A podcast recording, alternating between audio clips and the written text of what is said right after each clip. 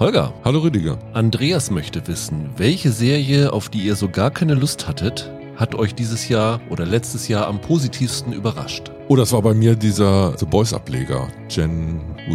Da hatte ich keine richtig großen Hoffnungen und fand den dann überraschend unterhaltsam. Ich fand den teilweise wirklich witzig geschrieben und da habe ich mich dann beim Bingen erwischt. Michael, bei dir? One Piece. Ganz simpel tatsächlich, weil ich vertraue Anime-Verfilmungen nicht. Wenn ich höre, ein Anime wird verfilmt, dann weiß ich gleich, das wird nix. Und One Piece war richtig klasse. Das war eine richtig, richtig schöne Unterhaltungsserie, die so Abenteuerscharme hatte, die in der Action gut aussah und wo ich diese Figuren alle irgendwie lieb gewonnen habe. Und ich hatte da richtig Spaß dran. Das hätte ich nie vorher erwartet. Ich finde es immer ein bisschen schwierig. Überraschungsserien sind meistens ja Sachen, von denen du vorher noch nichts gehört hast, die so aus dem Nichts kamen. Also sowas wie, keine Ahnung, I'm a Virgo oder diese koreanische Moving, das fand ich irgendwie ganz mhm. cool. Aber so Sachen, auf die man so eigentlich keine Lust hatte, sind dann ja wirklich so Big-Budget-Projekte, wo man denkt, na, muss das so sein? Und da muss ich tatsächlich sagen, Monarch, ich kann mit Godzilla gar nichts anfangen. Dafür hat mich das extrem positiv überrascht. Lockwood und Co. fand ich einen Trailer zum Beispiel, dachte ich, hm, noch so eine Teenager-übernatürliche Geschichte. Hat mich super unterhalten gefühlt. Leider war ich offensichtlich der Einzige, dass sie es abgesetzt haben. Also das waren so zwei Sachen, die mir eingefallen sind. Mir fällt auch noch eine ein. Als jemand, der mit Bridgerton nichts anfangen konnte, hat mich Queen Charlotte sehr positiv überrascht. Und auf die ja. hatte ich auch eigentlich gar keine Lust. Und dann fand ich die ja echt ganz gut. Also zwei, drei Sachen gab's da. Hallo und herzlich willkommen zu einer neuen Ausgabe von Serienweise. Mein Name ist Rüdiger Meier und ich begrüße ganz herzlich Holger Lübkemann. Einen wunderschönen guten Tag. Und Michael Hille. Ja, hallo. Ja, erst einmal ein frohes neues Jahr an euch da draußen. Ich hoffe, ihr seid gut reingekommen und ja, als kleines Katerfrühstück für die erste Folge im Jahr zweitausendvierundzwanzig haben wir tatsächlich dann uns überlegt, wir machen die Folge mit den Fragen, die ihr an uns eingeschickt habt. Die erste haben wir schon im Cold Open beantwortet. Die restlichen, ich weiß gar nicht, sind so dreißig oder vierzig ungefähr, werden wir jetzt im Rahmen dieser Folge beantworten. Manche sind kürzer zu beantworten, manche ein bisschen länger. Roland wäre auch gerne dabei gewesen, hat es leider zeitlich nicht unterbringen können, hat aber Antworten auf zwei der Fragen per Soundfile geschickt. Also die werden nachher eingebunden werden. Deswegen nicht wundern, wenn ihr ihn auch mal hört. Er ist aber im Geiste ja sowieso immer bei uns und dieses Mal auch im Audiofile bei uns. Ja, wir können an dieser Stelle immer noch mal aufrufen für die Bestenliste der Serien zweitausenddreiundzwanzig, die wir in vierzehn Tagen zusammenstellen. Also ihr habt noch ein bisschen Zeit, aber eigentlich solltet ihr jetzt so halbwegs das letzte Jahr abhaken können und ins neue Jahr blicken können, sodass ihr jetzt uns eure Top zehn zusammen stellen könnt. Und in der Folge haben wir tatsächlich noch eine kleine Überraschung für euch parat, denn wir werden so ein paar D V D-Serienboxen verlosen. Das werden wir ziehen und dann werden wir euch kontaktieren. Und natürlich freuen wir uns, wenn ihr uns dann im Gegenzug fünf Sterne irgendwie hinterlasst bei Apple, Spotify und wo immer man Podcasts bewerten kann. Ja, dann lasst uns doch mal gleich loslegen mit einer relativ simplen Frage, die von einigen von euch gestellt worden sind. Ich habe sie jetzt hier notiert von Claudia und Kai, die wissen wollten, wie wir uns eigentlich kennengelernt haben. Und ich sag mal, ich glaube, die längste Zeit kennen sich Roland und ich, mhm. weil wir haben alle zu unterschiedlichen Zeiten in der Redaktion einer großen Fernsehzeitschrift gearbeitet und ich bin da neunzehnhundertsiebenundneunzig als Praktikant hingekommen und der gute Roland war damals schon Volontär, wenn ich mich nicht ganz täusche. Und dann wart ihr irgendwann Jungredakteure? Ja, ich war dann ja erstmal, ich habe ja noch studiert und ich bin ja erst äh, später Volontär geworden. Da ist er dann schon ein Jungredakteur okay. gewesen. Hat damals ein Büro mit dem guten Gatt geteilt, wer sich noch von uns daran erinnert. Genau. Und der Nächste, der dazu gekommen ist, bist du, Holger, ne? Ja, das muss dann irgendwann nach der Jahrtausendwende gewesen sein. Ja, genau. Uns geht's also quasi wie Thor und dem Hulk. Hey, ein Kollege von der Arbeit. Genau. Und ja, Michael, du bist dann irgendwann auch dazu gekommen, ich weil... Ich bin dann irgendwann geboren worden. Weil, ja, aber weil dich irgendjemand heimatlos im Kino aufgelesen hat und gesagt, komm doch mal bei uns vorbei, da hast ein warmes Dach über dem Kopf. Richtig, und dann bin ich als Praktikant zuerst dazu gekommen. Was, zweitausend, zweitausendsiebzehn, ja. Und äh, hab euch über Podcast reden hören und mich da quasi reingeschummelt. Ja. Genau, das war so ein, so ein Projekt, das Roland, Steven, den ihr vielleicht, wenn ihr länger dabei seid, auch noch kennt und ich so ein bisschen angestoßen haben. Holger hat sich lange Zeit dagegen gesträubt, da mitzumachen. Bin ich dann gefragt worden? Ich glaube ja. Wir haben mich immer wieder gefragt. weiß nicht. Ja, vielleicht habe ich mich ein bisschen geziert. Ich werde wohl genug zu tun gehabt haben. Und ja, Michael war gleich Feuer und Flamme als ja. hippe junge Person. Und hippe junge Person. Ja. Klingt Vogue. Doch, so sehe ich mich. Genau, und dann haben wir ja Bingenweisheiten zusammen gemacht, dann ist uns das weggenommen worden und jetzt sind wir ja serienweise. Das dazu. Jens möchte wissen, welcher Streamingdienst ist der netteste, mit der Spezifizierung nicht der beste, und welcher ist wiederum der unfreundlichste? Meint er hinter den Kulissen? Also ich den, vermute mal, den ja. Kontakt, den hast du ja eher, da könnte ich gar nicht so richtig viel zu sagen. Also ich muss tatsächlich sagen, gefühlt ist der netteste Apple, weil ganz einfach aus einem Grund, Apple stellt eigentlich alles, was sie machen, automatisch zur Verfügung in einem eigenen Screening Room. Und Apple ist auch, soweit ich weiß, der einzige Dienst, der ohne nachzufragen auch die kompletten Staffeln zur Verfügung stellt. Ja, das ist tatsächlich so. Weil oft ist es so, dass du, sagen wir mal, drei Folgen von der Serie bekommst und dann musst du dann irgendwann die regulär weiterschauen. Ja. Und bei Apple ist es so, die haben auch nicht alle da. Also Ted Lasso haben wir ganz lange gewartet, For All Mankind die letzten Folgen oder Monarch oder so. Aber das kommt irgendwann. Das heißt, du hast wirklich die Möglichkeit, alle Apple-Serien komplett äh, sehen zu können. Und das äh, finde ich als Service ziemlich unschlagbar, muss ich sagen. Und jetzt möchte ich aber wissen, wer der Unfreundlichste, wer der Unfreundlichste ist. Vielleicht muss man nicht unfreundlich sagen, aber ich weiß zumindest, als sie angefangen haben, gab es regelmäßig Probleme mit Amazon Prime. Ja. Weil die so eine Art Spontan-Promo versucht haben, wenn neue Sachen lanciert wurden. Ne? Ich finde, das ist okay. Also Amazon ist okay. Was wirklich oft schwierig ist, ist Netflix. Weil Netflix hat so eine Liste an Titeln, die besonders intensiv beworben werden, was in Deutschland natürlich deutsche Produktionen sind. Im Ausland ist es vielleicht ein bisschen anders. Aber ich sag mal, es ist fast aussichtslos, wenn du in der Liste siehst, koreanische Serie oder eine von Netflix nicht so hochgehangene U S-Serie oder sowas, da was anzufragen. Da müssen wir auch immer warten, bis es regulär da ist. Und das ist schon oft ein bisschen nervig, weil es ist ja doch schon so, du machst P R für diese Serien irgendwie auch. Okay, wenn du sie verreist, machst du keine P R dafür. Aber da wäre es schon ganz förderlich, wenn man da mal vorher reinschauen könnte. Also das ist so allein, was so die Screener-Verfügbarkeit angeht. Das definiere ich jetzt mal als unfreundlichste, ist das oftmals ein bisschen schwierig. Da würde ich mir wirklich wünschen, dass mehr Streamingdienste so diese, ja, Aufgeschlossenheit wie Apple an den Tag legt. Ja. Und es hat sich natürlich geändert. Also am Anfang war Netflix super bei allem, aber die haben natürlich dann auch so eine Masse an Produkten mittlerweile, dass es einfach nicht möglich ist, wahrscheinlich diese ganzen Anfragen zu erfüllen. Ne? Also wir sind ja nicht die Einzigen, die anfragen. Es gibt hunderte Redaktionen, die sich für irgendwelche Serien interessieren oder Filme interessieren. Ja, es wäre vielleicht einfacher sozusagen, man macht es wie Apple nicht auf Anfrage, sondern äh, wir haben hier, weiß ich nicht, wie viele List, wie viele Namen in der Liste. Und was noch dazu kommt, bei Netflix musst du einen Account haben, um die Screener sehen zu können. Und bei Apple äh, reicht es einfach, wenn du im ja, Apple Mediencenter angemeldet bist. Die dritte Frage ist von Marc. Und er möchte wissen, was sind eure Lieblingsserien, über die niemand anderes redet oder die niemand anderes mag? Wie weit in meine Kindheit muss ich zurückgehen?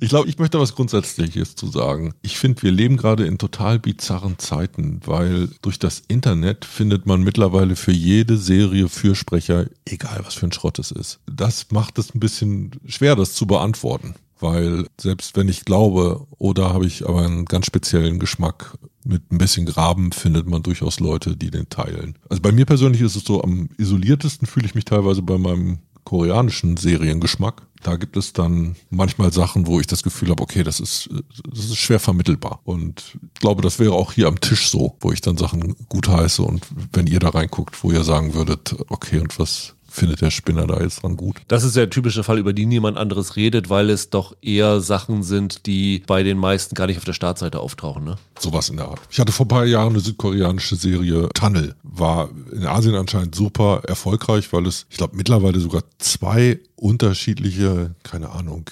indonesische Remakes bei Netflix gibt. Ich, ich glaube sogar fast, dass die Originalserie da jetzt wieder verschwunden ist. Aber das war zum Beispiel so ein Ding. Da finde ich niemanden zum drüber reden. Bei mir ist das so ähnlich mit Animationsserien. Also ich weiß nicht, ob ihr das wisst, aber es gibt eine sehr gute finnische Stop-Motion-Serie. Die hatte ich ja hier mal irgendwann erzählt, dieses Rilakuma und Kaoru oder so. Oft sind es dann solche Sachen, die ich irgendwie gucke, wo ich denke, oh, das gefällt mir, oder auch im Anime-Segment gibt es solche Sachen. Das sind jetzt wahrscheinlich nicht Sachen, über die niemand redet, ne, sondern innerhalb von dann Leuten, die viel Zeichentrick und Anime gucken, kennt man das dann schon. Aber da habe ich dann oft das Gefühl, also jetzt nicht nur hier am, am Tisch, sondern ich glaube auch, dass viele da draußen von euch das wahrscheinlich jetzt nicht unbedingt auf dem Schirm hätten. Ich habe zum Beispiel, als ich die Frage gelesen habe, sofort an Infinity Train gedacht, weil das einfach so eine super, super gut gemachte Cartoonserie ist, die eigentlich auf einem Level stehen müsste mit sowas wie Rick und Morty oder so von der Wahrnehmung, es aber nicht tut. Das wäre so sofort was gewesen, was mir einfällt. Aber da gäbe es halt ganz viele, die ich da jetzt aufzählen könnte. Es ist meistens aus dem Bereich. Ich finde es ja auch schwierig, das sozusagen, weil es kommt ja immer darauf an, in welchen Kreisen man sich bewegt. Ne? Wenn man sich hier so in Serien-Nerd-Kreisen bewegt, ist es schwierig, eine Serie zu finden, zu sagen, die jetzt kein anderer kennt. Also bei kein anderer mag hatte ich so wirklich das Gefühl, Alles Licht, das wir nicht sehen, vor kurzem.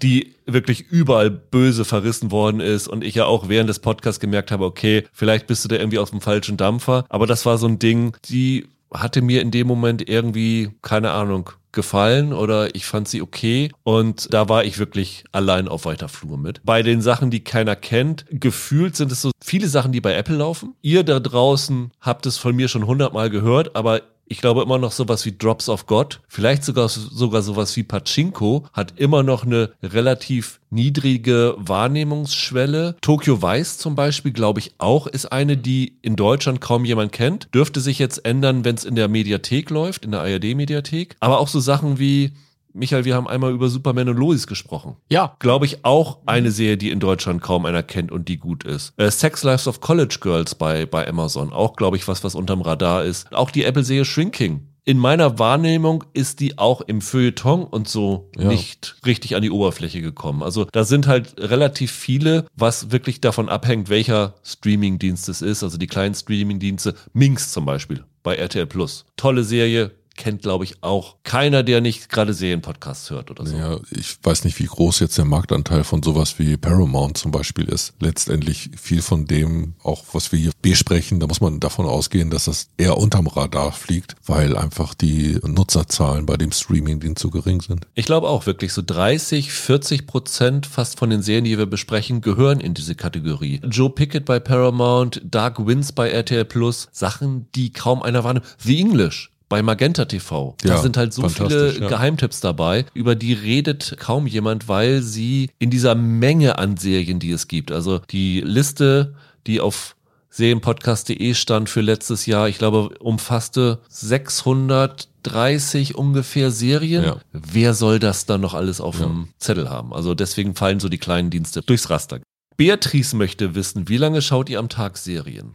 Oh, das kommt auf den Tag an. Kommt darauf an, ob du zum Podcast musst, ne? Ja, das ist wirklich die Antwort. In der Regel besprechen wir wenigstens zwei, manchmal drei. Ihr habt sogar schon vier oder fünf Serien pro Folge. Wir haben einmal sieben auf einen Streich gemacht. Ja, das war eine harte Woche. Ich zweifle an euch. Und dann ballt sich das natürlich vor diesen Terminen, an denen wir aufnehmen. Mittlerweile gibt es, wie soll man sagen, ja, glücklicherweise diesen Trend zur Miniserie. Und viele von den Formaten, wenn man die sich genauer anguckt, haben dann halt nur in Anführungszeichen äh, sechs oder acht Folgen. Und das ist dem Ganzen natürlich ganz, ganz förderlich. Also ich merke, bei mir gibt's oft die langen Abende. einundzwanzig Uhr bis ein Uhr nachts hau ich dann, keine Ahnung, vier, fünf Folgen hintereinander durch. Sowas, sowas passiert öfter. Und das passiert dann halt mehrere Tage hintereinander in dem Moment, wenn eine Aufnahme ansteht. Also vieles lässt sich irgendwie durch die Arbeit schon zumindest anfangen. Dadurch hast du dann immer zumindest schon mal so eine, so eine Grundlage, auf die du dann aufbaust. Dann hast du so zwei, drei Folgen vielleicht gesehen und kannst dann entscheiden, gucke ich für den Podcast noch mehr obendrauf oder so. Also während der Arbeit sind da schon ein paar Sachen dabei. Dazu musst du jetzt sagen, dass du auf der Arbeit Serien schaust. Ja genau, also das, es ist auch für die Arbeit. Ich gucke nicht einfach nebenbei Serien. Es ist schon für die Arbeit. Aber ich glaube, wenn ich das jetzt jetzt wirklich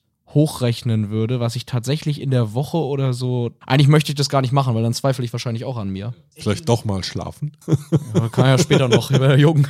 Aber naja, es ist schon wirklich echt eine Menge. Bei mir ist es auch so, ich muss beruflich Serien schauen, Es ist aber auch oft so, ich komme nach Hause und koche mir Essen abends und lass dann nebenbei, was läuft da gerade, Big Bang Theory, Castle, irgendwie so eine Serie laufen. Wenn ich das mitzählen würde, würde es noch mehr ja, okay. genau. werden. Okay. Ich glaube, ich komme locker auf vier, fünf Stunden am Tag im ja, Schnitt. Würde ich auch schätzen. Was mir aber auch auffällt in den letzten Jahren ist, wenn du einen Marathon beendest, kriegst du doch die Finisher-Medaille, ne? Ja. Bei vielen Serien würde ich die Finisher-Medaille nicht bekommen, weil es wirklich so ist, dass ich oft Serien gucke. Wir haben vorhin schon gesagt, wenn nur drei Folgen, vier Folgen als Screener da sind, ich hole es nicht immer nach. Also da muss schon die Qualität sehr hoch sein, damit ich eine Serie wirklich zu Ende schaue, damit ich motiviert bin. Es ist wirklich auch oft so, dass ich Serien gucke und merke, das ist nicht meins und gucke da zwei, drei Folgen und dann sage ich bewusst, Bodies habe ich zu Ende geguckt, aber wenn es sowas wäre wie Bodies und ich da nicht reinkomme, würde ich in die letzte Folge reinschauen, um zu gucken, wie haben sie es zu Ende gebracht ja. oder so. Aber Serien müssen richtig gut sein, damit ich sie in der heutigen Zeit zu Ende schaffe. Genau, es ist ja auch oft so, dass man dann noch irgendwie Serien vielleicht guckt, also sonst würde ich ja auf diese ganzen Animes und so nicht kommen, wie Infinity Train oder so, die man guckt, ohne dass es direkt mit dem Podcast zu tun hat. Und da kommt es dann aber schon vor, dass man Sachen abbricht, weil der Podcast dann sozusagen im Weg ist. Also ich hatte das vor zwei oder drei Jahren mal bei der bei der vierten Staffel Fargo, dass ich die angefangen habe und eigentlich ganz gut fand und dann aber irgendwie so, als ich dann irgendwie hätte weitergucken müssen oder als dann eine Woche Pause war, habe ich dann wegen des Podcasts vier, fünf neue Serien angefangen, dann habe ich das irgendwie nie nachgeholt und irgendwann fällt einem dann ein, ach ja, ja, jetzt bringt's auch nichts mehr. Also das kommt schon vor, ja, auf jeden Fall. Ich merke bei mir, ich gucke die Sachen für den Podcast. Es gibt so ein paar Guilty Pleasure, die ich anfange, weil das meine Genres sind, also was weiß ich, Sci-Fi, viel so in dieser Krimi Thriller-Ecke. Und dann im Grunde genommen noch die Folge, wo ich nicht dabei bin, wenn ihr von Sachen schwärmt und ich denke, oh, das wird wichtig, um bei den Jahrescharts mitreden zu können. Das ist der Kram, den ich noch angucke, aber jenseits davon dann wenig. Das größte Problem ist, alte Serien nachzuholen. Die Zeit gibt es einfach nicht mehr. Also, dass ich letztes Jahr geschafft habe, die komplette Frasier-Serie, alle elf Staffeln nochmal zu schauen, das war dann so ein Ding, das habe ich dann abends mal... Ich glaube auch, das ist fast ein Alleinstellungsmerkmal. Ja, und ich habe zwanzig dreiundzwanzig oder zwanzig zweiundzwanzig habe ich tatsächlich nochmal drei Staffeln N Y P D Blue geguckt. Also so ein paar Sachen dann noch. Teilweise gibt es aber auch so größere Serien, die einen großen Ruf haben. Peaky Blinders habe ich nie beendet. Ich weiß nicht, wie viele Staffeln das insgesamt gegeben hat. Fünf oder sechs. Fünf oder sechs, aber ich glaube nicht, dass ich über die dritte hinausgekommen bin. Better Call Saul ist es das Gleiche, da hatte ich den Anfang verpasst, da habe ich dann äh, später mal mit angefangen. Sie hat mich nicht so gefesselt, dass ich dabei geblieben bin. Und diese, wie soll man sagen, Sammlerkaries, also diese ja. schwarzen Stellen, die sind da und werden eher größer als kleiner. Ich habe auch Grey's Anatomy vier Staffeln, dann war es mir zu blöd. Ich habe... Fairerweise, die läuft ja auch schon zwei Jahrzehnte. Yeah. Oder so. Emergency Room habe ich damals, glaube ich, neun Staffeln geguckt, dann bin ich irgendwann ausgestiegen. Das war ja auch noch eine andere Zeit, wo die Serien dann irgendwann schnell die Sendeplätze gewechselt haben und dann bist du einfach rausgekommen oder so. Vielleicht ziehen wir eine Frage vor, weil die Art verwandt ist. Von Rico, Thorsten und Jens ist vielleicht auch schon zu großen Teilen beantwortet worden. Wie organisiert ihr euren Alltag, um dieses beeindruckende Pensum an Serien jede Woche zu besprechen? Habt ihr bestimmte Strategien entwickelt, nicht durchzudrehen bei dem ganzen Input?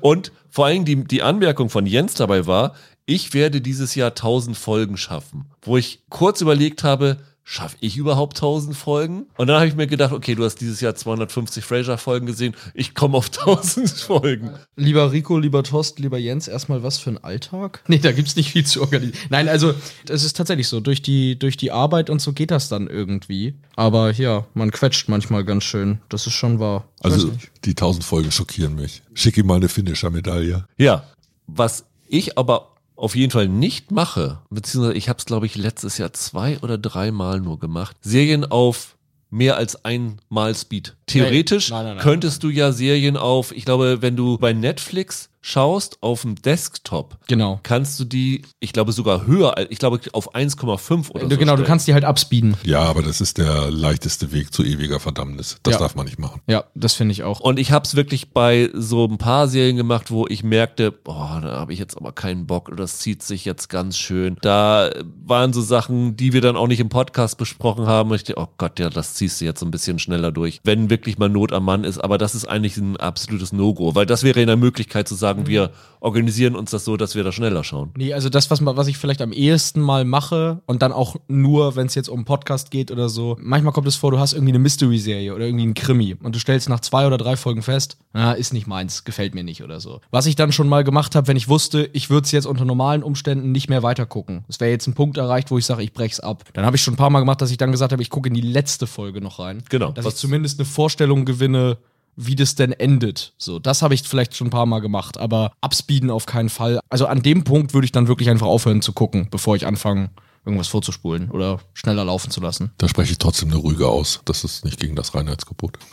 Das skippen bis zum Ende? Ja. Das mache ich auch manchmal. Also das mache ich wirklich öfter mal, wenn wir hier im Podcast drüber reden und manchmal die Zeit ausgeht und ich weiß, es ist nicht meins. Ja, genau. Und du musst ja irgendwie, um darüber reden zu können, du willst ja nicht spoilern das Ende, aber genau, du musst ja ein Gefühl dafür haben, zum Beispiel, endet eine Serie offen oder endet eine Serie geschlossen und sowas. Genau, bei einer Mystery-Serie gibt man ja gerne hier noch sozusagen mit an, äh, das könnt ihr euch an beruhigt angucken, das hat ein vernünftiges Ende oder das endet leider auf dem Cliffhanger oder so. Die Motivation kann ich verstehen. Ich finde trotzdem, dass ihr euch damit in einen moralischen Graubereich begebt. Meinst du, das war einer von den zehn Punkten, die Moses vom Berg runtergetragen hat? äh, ja, bei elf bis fünfzehn, ja. Die zerbrochene Tafel war gewesen.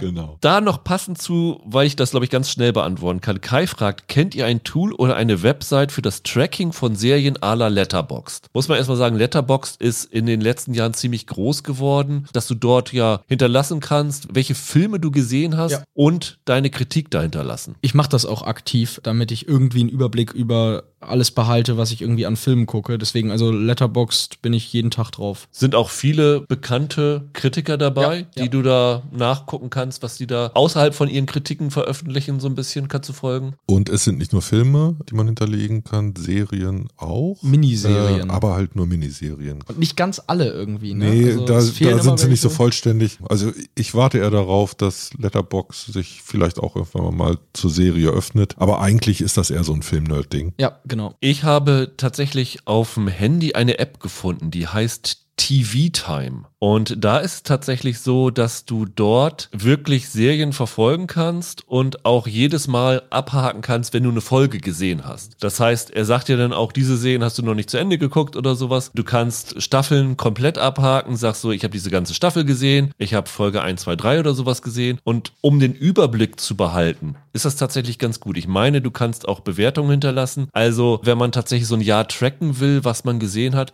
ist das vielleicht ganz gut, weil die tatsächlich auch relativ früh die neuen Sachen bereitstellen. Das heißt, du kannst da immer das hinterlegen. Ich habe es bei mir tatsächlich auch festgestellt, Sachen, die wir vorab als Screener sehen, kannst du sogar da abhaken, bevor sie offiziell am Start sind. Das ist so ein kleiner Trick, weil sie offiziell mit einem anderen Startdatum da stehen, aber du kannst die ganze Staffel abhaken. Finde ich so als, als Service-Ding ganz gut, solange es da nichts Besseres gibt. Das war bisher das Beste, was mir untergekommen ist. Okay. Dann fragt Marcel, welche Buch- oder Graphic-Novel-Tipps habt ihr? Und da kann ich sagen, Roland hat zwei, drei Minuten eingesprochen und Graphic-Novel-Tipps gegeben. Das ist ja so sein Steckenpferd. Das spielen wir jetzt erstmal als erstes ein. Ja, ich würde tatsächlich gerne zwei interessante Comics empfehlen. Zum einen ist vor kurzem erst der zweite Band von Uli Oesterles Comicreihe Vatermilch erschienen. Der zweite Band heißt Unter der Oberfläche. Der erste ist die Irrfahrten des Rufus Himmelstoß, ist schon ein kleines bisschen älter. Und das ist eine sehr toll verarbeitete, teilweise autobiografische Geschichte. In dem Comic geht es um einen gewissen Rufus Himmelstoß, einen Vertreter für Markisen, der in München der siebziger, was da ziemlich authentisch äh, rüberkommt, das wilde München der siebziger. Das ist ein Frauenheld, das ist ein Luftikus, ein Spieler, und der verschwindet dann nach einem verhängnisvollen Unfall plötzlich von der Bildfläche und aus dem Leben seines kleinen Sohnes und seiner Frau, die ihn vorher allerdings schon rausgeschmissen hatte. Und viele Jahre später ist der Sohn inzwischen selbst Vater und muss sich selbst mit dem Vatersein auseinandersetzen und auch mit dem Verbleib seines Vaters, der damals verschwunden ist. Und das basiert tatsächlich auf Uli Oesterles Leben. Also auch sein Vater ist irgendwann aus seinem Leben verschwunden, nochmal ganz kurz aufgetaucht dann, aber der ist quasi auch über viele Jahre ist der über ohne ist der ohne Vater aufgewachsen und wusste auch überhaupt, das war für ihn so ein Phantom, so ein Geist, bis er dann irgendwann die Nachricht erhielt, dass sein Vater gestorben ist, viele, viele Jahre später, und dass er sich mal um die Beisetzung kümmern muss. Es ist äh, fantastisch erzählt. hat auch so ein, manchmal so einen gewissen Münchner Humor, wie man den von Monaco Franze kennt oder so. Ganz toll, tolle Zeichnungen. Auch das München der siebziger, an einer Stelle taucht allen Ernstes Freddie Mercury mit seiner Münchner Freundin Barbara Valentin auf. Auch wenn es großenteils erfunden ist, wirkt das alles sehr authentisch, ganz wunderbar bei Carlsen erschienen. Zur zweiten Empfehlung muss ich erstmal sagen, dass dieses Jahr eine, wie ich fand, relativ schlechte Netflix-Trickfilm-Adaption der Geschichten des japanischen Horrorzeichners Junji Ito erschienen ist. Die heißt Junji Ito Maniac, Japanese Tales of the Macabre. Der Titel beschreibt das, was drinsteckt, auch in den Comics ganz gut. Allerdings dieser sehr spröde Stil und die, die makabren Geschichten von Ito, die, ich glaube, die eignen sich fast eher für Realverfilmungen als für Trickfilm. Es gab auch schon mal diese Verfilmung Uzumaki Spiral, die ganz gut ist. Also die Serie kann ich nicht empfehlen. Was ich empfehlen kann, sind die, sind die Original-Manga von Junji Ito. Was ich besonders, ja, mag, ist ein großes Wort. Also was ich besonders schätze, ist Gyo, der Tod aus dem Meer. Das ist eine Graphic Novel von ihm, inspiriert von Der weiße Hai. Es sei dazu nur so viel gesagt, sie spielt an Land. Ist eine sehr wilde, sehr wüste, auch sehr blutige Geschichte. Also Junji Ito ist schon eher was für, obwohl es auch psychologische, sehr psychologische Geschichten gibt, ist es eher was für Hartgesottene, die schon sich mit, die wirklich Horror auch mögen. Und was auch schön ist, also ist auf Deutsch bei Carlsen erschienen. In Gyo ist auch noch eine, sind auch noch zwei Kurzgeschichten drin und eine davon, der Spuk in der Amigara-Spalte. Da geht es darum, dass Urzeitmenschen offenbar seltsame Gebilde in den Stein gehauen haben, von denen sich ganz viele Leute auf magische Weise angezogen fühlen. Sehr verwegene Geschichte. Ähm, ist tatsächlich einer meiner Lieblings-Horror-Comics, diese kurze Geschichte. Und die ist da auch mit drin in dem Band. Kann ich sehr empfehlen. So viel von mir. Ja, Roland, danke. Habt ihr noch was beizutragen? Graphic Novels ist ja nicht euer so, ne? Ihr habt wahrscheinlich eher so Krimis oder so? Oh, es gibt eine klassische Graphic Novel, die jeder gelesen haben sollte, die ich sofort nennen würde. Chris Ware, Jimmy Corrigan, der klügste Junge der Welt. Das ist so ein Liebling von mir. Und bei Buchempfehlungen finde ich mal ein bisschen schwer, weil das ein endloses Feld ist. Da können wir einen eigenen Podcast drüber machen. Ich kann vielleicht von mir erzählen. Ich lese in der Zeit verstärkt, weil ich irgendwie ein Interesse entwickelt habe. Historien, Romane, historische Kriminalstoffe meistens. Und ich empfehle Ich empfehle sehr die Serien um Commissaire Le Floch von Jean-François Parot und Niklas Natt och Dag. Das ist ein, ich glaube, dänischer Autor. Von dem gibt es eine Trilogie siebzehnhundertdreiundneunzig, siebzehnhundertvierundneunzig, siebzehnhundertfünfundneunzig, die ein ziemlicher Hammer ist. Können Sie mal verfilmen. Wäre eine super Serie. Und ich glaube, Rüdiger, da hole ich dich mit ab. Patrick O'Brien. Yes. Master and Commander Buchreihe. Die wird jetzt gerade neu aufgelegt beim, äh, ich glaube, Schweizer Kampa Verlag. Das lohnt sich, wer in seinem Leben mal irgendwelche Abenteuerromane lesen will. Das ist wahrscheinlich der beste Abenteuerromanzyklus, der je geschrieben wurde. Ja, denke ich auch. Ich habe auch mir zwei, drei Sachen aufgeschrieben. Als Graphic Novel ist mir nur eingefallen, Something is Killing the Children. Comicreihe über eine Monsterjägerin, die als ein Haufen Kinder in einer Kleinstadt verschwinden, loszieht, um zu töten, was auch immer sie da findet. Und sie findet eine Menge. Das ist eine ziemlich, ziemlich witzige, ziemlich bunte Reihe, die Spaß macht. Das kann ich empfehlen. Und ansonsten, ich bin damals durch Lovecraft Country auf den Geschmack von Matt Ruff gekommen. Das ist ein sehr, sehr guter Autor. Und von dem habe ich gerade, jetzt vor ein paar Wochen, ein Buch gelesen, das heißt achtundachtzig Namen. Und ich glaube, ich habe noch nie bei einem Buch so gelacht. Es war wirklich wahnsinnig witzig. Da ging es um ein Online-Rollenspiel, sowas wie World of Warcraft quasi, und um einen Typen, der beruflich dieses Spiel zockt und in dieser Spielwelt Neulingen hilft, möglichst schnell im Level aufzusteigen und die so einzuführen. Und der hat dann einen Kunden, der ihm ganz seltsame Fragen über dieses Videospiel stellt. Und er versucht dann ein bisschen zu ermitteln, wer sein Kunde ist, und findet ziemlich schnell heraus, dass es sich dabei um Kim Jong-un handelt. Und das ist ein wirklich unfassbar lustiges Buch. Und ich habe die ganze Zeit gedacht, das wäre so ein unfassbar bekloppter Serienstoff. Das müssten sie eigentlich machen, weil ich es wirklich witzig fände. Die Missus Davis-Liga. Ja, genau. Es wäre, würde wahrscheinlich so in, in, in die Richtung gehen. Und dann habe ich noch ein deutsches Buch, das auch als Serie taugen könnte. Von Andreas Götz fand ich Die im Dunkeln sieht man nicht sehr gut. Das ist auch erst ein paar Jahre alt und ist ein historischer Krimi, wo es um einen Kunstschatz der Nazis geht und um verschiedene Leute, die daran interessiert sind, den in die Finger zu bekommen. Und das war so, ich sag mal, vom Stil und vom Spannungsaufbau eines der richtig großen Bücher die letzten Jahre für mich. Für mich ist das so ein Teil der Antwort auf die vorherige Frage, wie schaffe ich es, meinen Alltag zu organisieren um die Serien. Ich lese halt einfach nicht viele Bücher, weil ich nicht die Zeit habe. Was ich jetzt tatsächlich euch stattdessen an die Hand geben würde, wäre zwei, die halbwegs im Metier sind. Zum einen habe ich hier liegen The Reign of Marvel Studios M C U von Joanna Robinson. Das ist eine z- wirklich umfangreiche und aufschlussreiche Geschichte über ja die Anfänge des M C Us bis heute, die wirklich so ein bisschen auch mit diesem Mythos aufräumt, dass Marvel von Anfang an den super Masterplan hatte und so super alles durchorganisiert waren. Das ist wirklich sehr, sehr gut. Und dann habe ich noch einen Buchtipp, der richtet sich speziell an eine Hörerin von uns, Melanie, die früher auch mal bei uns äh, gearbeitet hat. Es gibt nämlich ein Buch, das ist im Ende November rausgekommen. Welcome to the O C von Alan Sepinwall. Das ist quasi die Oral History von O C California. Und ich weiß, dass Melanie ein riesen O C-Fan ist. Und falls du das noch nicht mitbekommen hast, unbedingt holen. Ganz, ganz fantastisch. Also für alle O C California-Fans wirklich ein tolles Kleinod mit äh, ganz, ganz vielen ja unbekannten und bekannten Geschichten über die Serie. Es gab, glaube ich, auch, war es bei Vanity Fair, der Variety, einen Auszug. Also da kann man mal reinlesen. Wirklich interessant für Serienfans. Kai wollte noch wissen, wie wählt ihr die Serien aus, die ihr besprecht? Möchte ich auch wissen. Ja.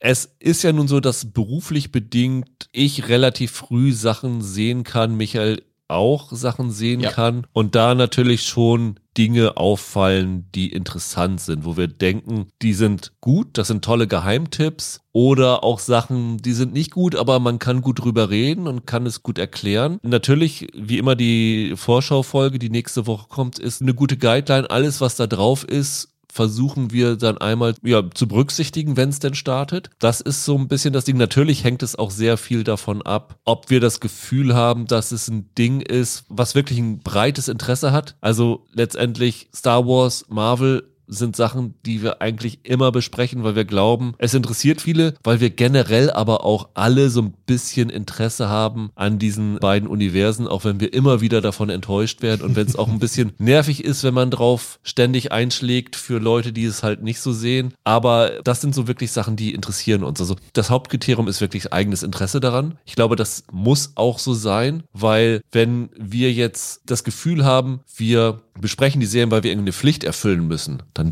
wird das meistens auch nicht so richtig gut. Nee, auf keinen Fall. Ich glaube, was sich über die Jahre herausgeprägt hat, ist ganz einfach, wenn man sich länger, intensiver damit beschäftigt, sieht man plötzlich so Verbindungslinien. Manchmal ist der Podcast ja auch ein bisschen Name-Dropping, weil man dann einfach schaut, welche Regisseure haben inszeniert, wer ist der Showrunner, wer hat den Kram geschrieben. Und ich glaube, da haben wir alle schon so ein Netz an Autoren oder überhaupt an Kreativen im Kopf, die sehr stark darüber entscheiden, ob wir denken, das könnte was sein oder ist vielleicht nichts. Die Sache ist auch, man denkt immer so, Marvel ist so natürlich das Interessanteste oder Star Wars, das wollen alle hören und das ist ein Muss, dass wir darüber sprechen. Es ist tatsächlich so, wenn man so mal die Hörerzahlen durchguckt, ist es so, dass Marvel und Star Wars gar nicht so einen Ausschlag nach oben auslösen, wie man denken würde, weil es gibt Dutzende Podcasts, die sich nur mit Marvel, die, die sich nur mit Star Wars und sowas beschäftigen. Und ich glaube, was tatsächlich auch so ein bisschen unser Bemühen ist, ist auch so Geheimtipps an die Hand zu geben. Und wenn wir so die Jahresendlisten immer gucken,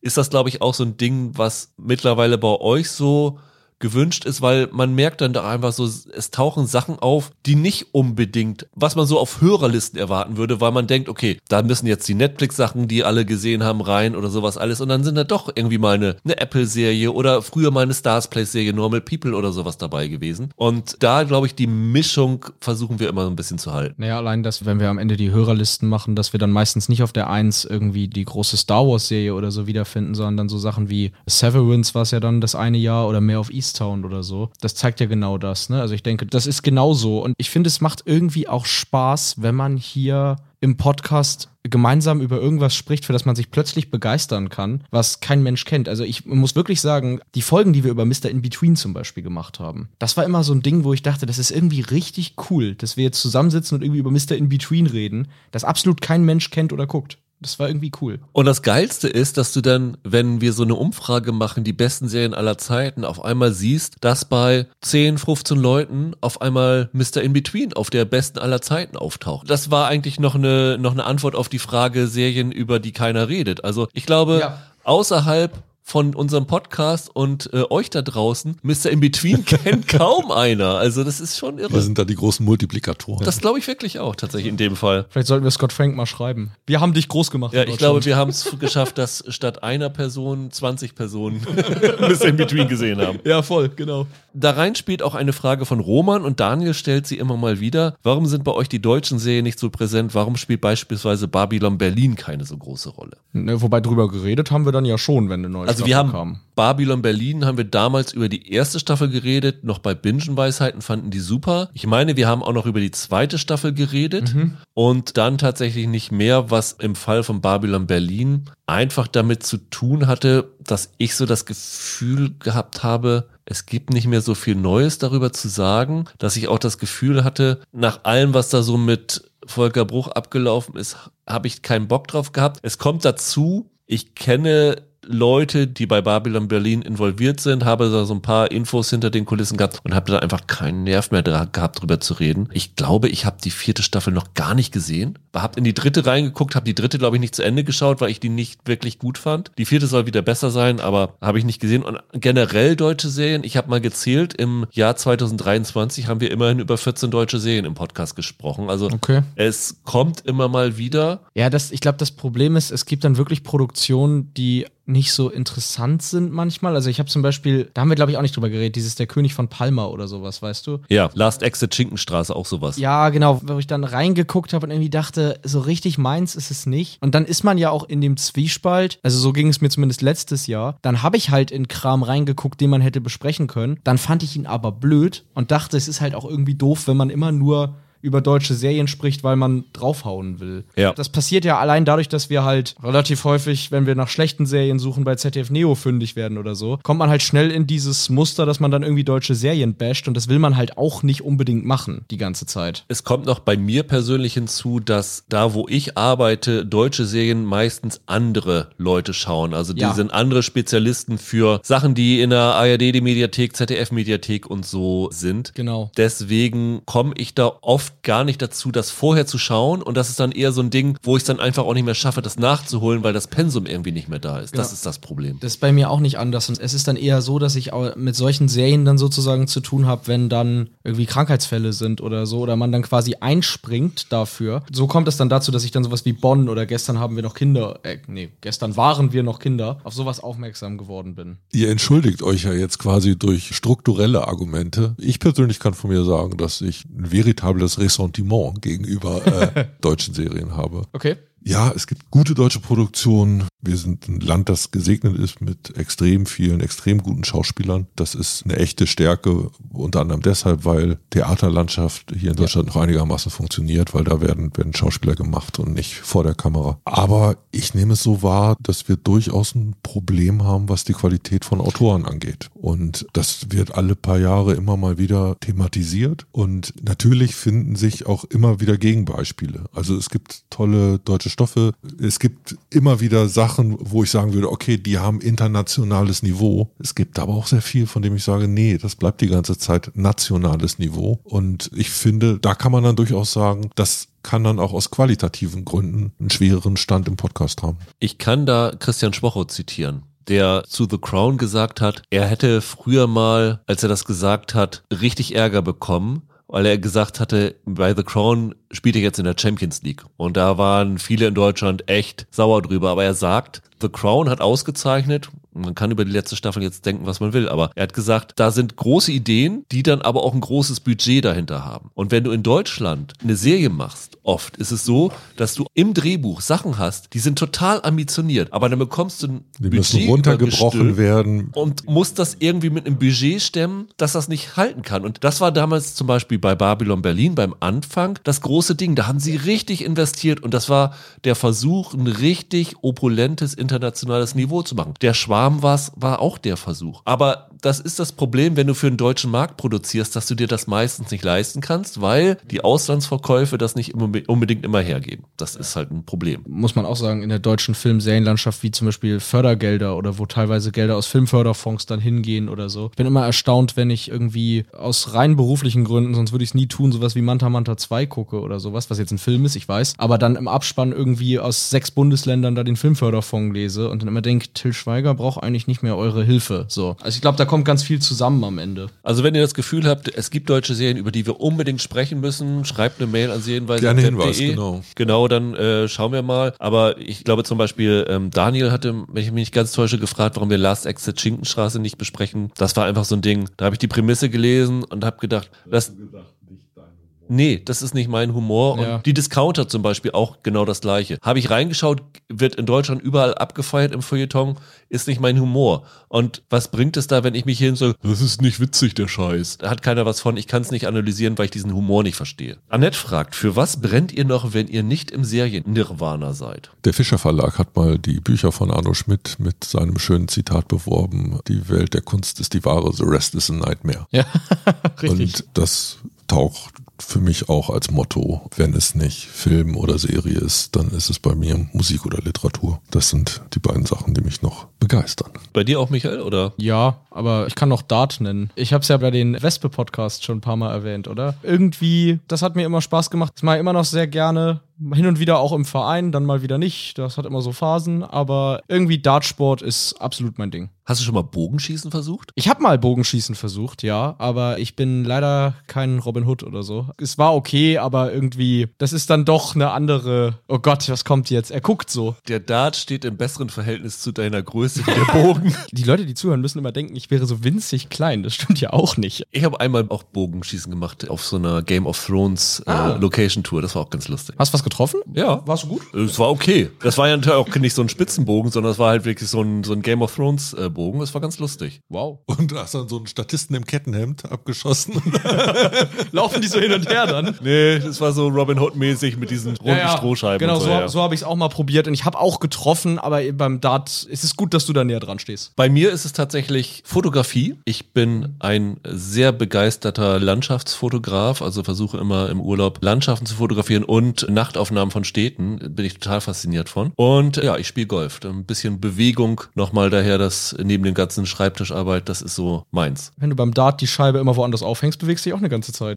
Ja, immer zur Scheibe hin und zurück. Kannst auch ja, ein paar immer Kilometer hin und zurück machen. Und wie gesagt, hängst du mal an die andere Wand oder so, dann läufst du auch ein bisschen durch die Gegend. Was du an Serien schaffen könntest, wenn du nicht golfen würdest. Ja, was ich an Serien schaffen könnte, wenn ich nicht Podcasts schneiden müsste, das ist noch fast zeitintensiver.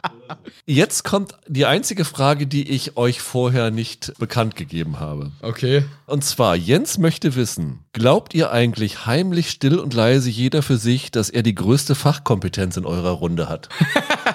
Das ist eine nicht schlechte Frage. Naja, das eigene Urteil ist jedem am nächsten. Natürlich, wenn ich hier über die Sachen rede, dann bin ich auch bereit, das gegen euch beide zu verteidigen, so wie ich den Film gesehen oder die Serie gesehen habe. Gleichzeitig muss ich aber natürlich zugeben, dass Rüdiger so viel schaut und dementsprechend auch so viel miteinander vergleichen kann, dass ich nicht auf dem Schirm habe, dass ich dann natürlich nicht ranragen kann. Aber ich glaube, es geht ja gerade darum, dass jeder seinen Hintergrund und sein Vorwissen und seine Besonderheit persönlich oder manchmal halt auch seine Macken und seine seltsamen Geschmäcker mit auf den Tisch packt. Der Blick nach rechts zu Michael eben. Ich hab's auch gespürt. Also ich finde, in der Summe wird dann halt was da draus. Natürlich packt man sich auch manchmal an den Kopf, wenn man denkt, ich kann da denn jetzt das verteidigen oder was hat man da gesehen? Jetzt guckst du mich nur noch an dabei. Michael!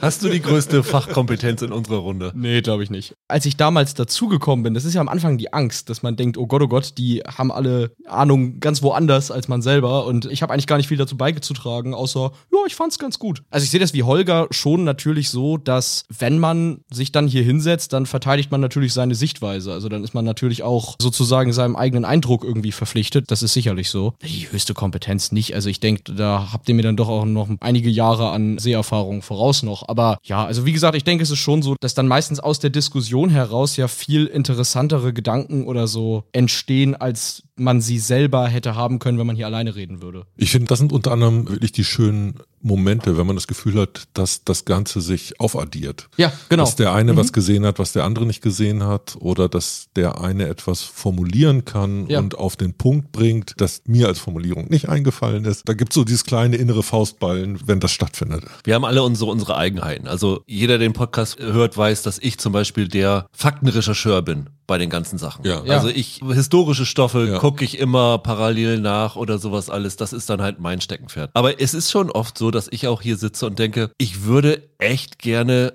mehr gelesen haben. Es ist hier, hier wirklich so ein Running Gag. Ja, Michael hat das Buch gelesen oder Holger hat das Buch gelesen. Ich gehe hier als völlig Unbeleckter ran. Was ich finde für den Podcast ganz gut ist, weil man wirklich verschiedene Sichtweisen damit abdecken kann. Aber ich komme mir immer ein bisschen blöd vor, als jemand, der so völlig unbelesen ist bei dem Ganzen. Und ich habe mir tatsächlich hier Notizen gemacht für das Ganze. Und ich glaube tatsächlich, dass Holger gefühlt von uns der Beste in der Filmanalyse ist. Von der Filmkunst an sich. Mhm. Glaube ich, da bin ich weit hinterweg. Roland hat von uns definitiv, definitiv die größte Nerdkompetenz. Ja, ja, ja. Hundertprozentig. Tausend Prozent ja. sogar. Also da, da kann keiner von uns ja. mithalten. Ja, absolut. Es ist aber auch ein Fluch teilweise. Ja. ja. Also es gibt Elefanten, die mitten im Leben stehen und neben dem Erinnerungsvermögen von Roland wirken sie, als ob sie Demenz hätten. Was der manchmal rekapitulieren kann von Sachen, die er vor Jahren gesehen hat ja. und, und aus dem Hut zaubert, das ist beeindruckend. Und Michael ist wirklich unfassbar belesen. Also was, was du alles gelesen hast, hm. ich wundere mich wirklich. Also da muss ich sagen, ich weiß nicht, wie du das schaffst, neben dem Serienschauen, dem Filmschauen, auch noch den ganzen Kram zu lesen, Videospiele auch noch. Ich habe eine PlayStation fünf hier, da kannst du den Staub von runterwischen, weil ich da einfach nicht zukomme. Du bist einfach, was so die Belesenheit angeht, wirklich Wirklich, wirklich weit. Also Holger ist auch super belesen, aber wenn ich das so mit dem Alter in Parallelität setze, ist das unglaublich. Also das finde ich so. Und wo ich glaube, dass ich habe nicht definitiv nicht die größte Fachkompetenz, aber ich habe so ein bisschen das Gefühl, dass ich weiß, so den Seriengeschmack derjenige von uns ist, der so am meisten down the middle bin. Ich habe oft das Gefühl, du bist am dichtesten auch an den Hörern. Ja, wenn ich so die Jahresendlisten ja. sehe, kommt ja. mir das auch so vor. Also das fällt auf. Ich stoße da meistens nicht so in die Extreme wie vielleicht andere. Vielleicht ist deswegen das auch so die ganz gute Ergänzung in dieser Formation, die wir im Podcast immer haben. Ja, würde ich auch sagen. Das war so meine. Melanie fragt, was sind eure Top drei Feiertagsfolgen von Serien? Äh, wenn es eine Feiertagsfolge hat, ist es nicht meine Serie.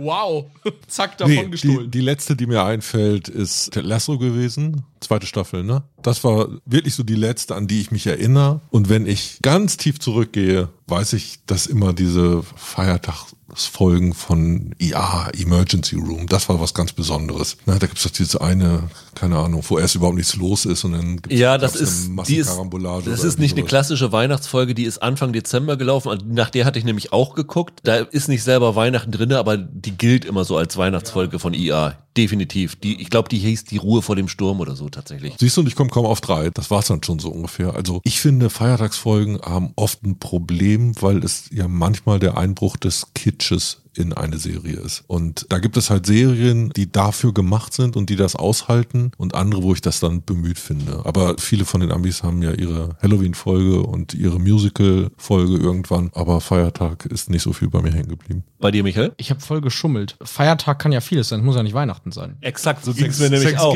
Weil ich hatte, so ging's mir nämlich auch. Ich hatte absolut keinen Bock auf Weihnachtsfolgen. Äh, The Bear, Entschuldigung. Die äh, Thanksgiving-Folge, meinst du? Ja. ja. Dann zählt die auch. Genau, ja. die zählt dann auch. Ja. Super. Ich feiere selber Weihnachten nicht und ich habe deshalb überhaupt keinen Bezug zu diesem Fest und deshalb, mich berührt da nichts. Also ich werde da nicht von getriggert, wenn es irgendwie um Weihnachten geht. Ja, und welche Folgen hast du dir jetzt zurechtgetragen? Ich, ich habe jetzt genommen Indians in the Lobby von West Wing, das ist eine Thanksgiving-Folge, wo dann tatsächlich halt Indianer im Weißen Haus stehen und sagen, so, wir fordern mal jetzt das und das. Dann Free Valentines von Frasier, weil ich gucke jetzt ja gerade auch Frasier nach und da gibt's eine richtig geile Valentinstagsfolge, die so drei Kurzgeschichten erzählt, von der eine ein Stummfilm ist. Die war richtig, richtig gut. Und die Independence Day-Folge aus Mad Men, Guy Walks into an Advertising die, Agency. Die habe ich auch. Das ist die Rasenmäher-Folge. Das ist nämlich die Rasenmäher-Folge und die fällt zufällig auf den Independence Day und damit zählt die hier. Die habe ich auch, tatsächlich. Aber dann nehme ich, ich habe nämlich vier rausgesucht, dann kann ich nämlich die anderen drei nennen, die du nicht genannt hast. Haha, siehst du. Äh, ich habe auch eine Frasier-Folge dabei. Die Halloween-Folge ist ein Meisterwerk ja. mit dieser Party, ja. wo äh, das Missverständnis ist, dass Ross schwanger ist oder glaubt, schwanger zu sein und dann Niles glaubt, dass Daphne schwanger ist. Und diese Verwechslung, die daraus entsteht, ist unfassbar lustig. Modern Family hat fantastische Valentinstagsfolgen. Die erste, My Funky Valentine Staffel eins, Folge fünfzehn. Sehr lustig, das glaube ich das erste Mal, dass dieser Gag, dass Phil und seine Frau mit Namensschildern sich an der ja. Bar ansprechen, das erste Mal ja. und äh, ja. so tun, als ob sie sich neu kennenlernen, so rollenspielmäßig. Ja, da fing das an, genau. Und äh, ganz fantastisch, die erste Chris-Mucker-Folge von O C California. The best Chris-Mucker ever. Folge dreizehn der ersten Staffel. Das ist die O C California-Folge, wo Seth sich zwischen Anna und Summer entscheiden muss und in der Summer dann als Wonder Woman auftaucht. Ah. Die ist super lustig, ganz fantastisch. Also das ist tatsächlich auch eine weihnachtliche Folge dann doch dabei. Ja, jetzt Melanie, jetzt haben wir dich vielleicht ein bisschen ausgedribbelt, aber... Beatrice, wir wissen, stellen euch die Anbieter Gratis-Accounts zur Verfügung. Habe ich vorhin schon mal ein bisschen erwähnt. Nein, eigentlich nicht. Netflix musst du einen Privataccount haben, um Sachen sehen zu können. Die werden dann in deinen Privataccount reingeschaltet, aber du kannst da nicht dich drum rum mogeln. Die meisten anderen Streaming-Services haben Preview-Accounts oder Dateien, die sie rumschicken. Das genau. heißt, das läuft nicht darüber und du kriegst meistens keine Free-Accounts. Also nee, eigentlich nicht. Wir haben nur einen Account tatsächlich von Disney. Disney Plus. Aber sonst gibt es tatsächlich da nichts. Da müssen wir zahlen, wenn wir das sehen wollen, wie jeder andere auch. Gibt es auch keine Rabatte oder sowas. Da summiert sich einiges zusammen. Genau.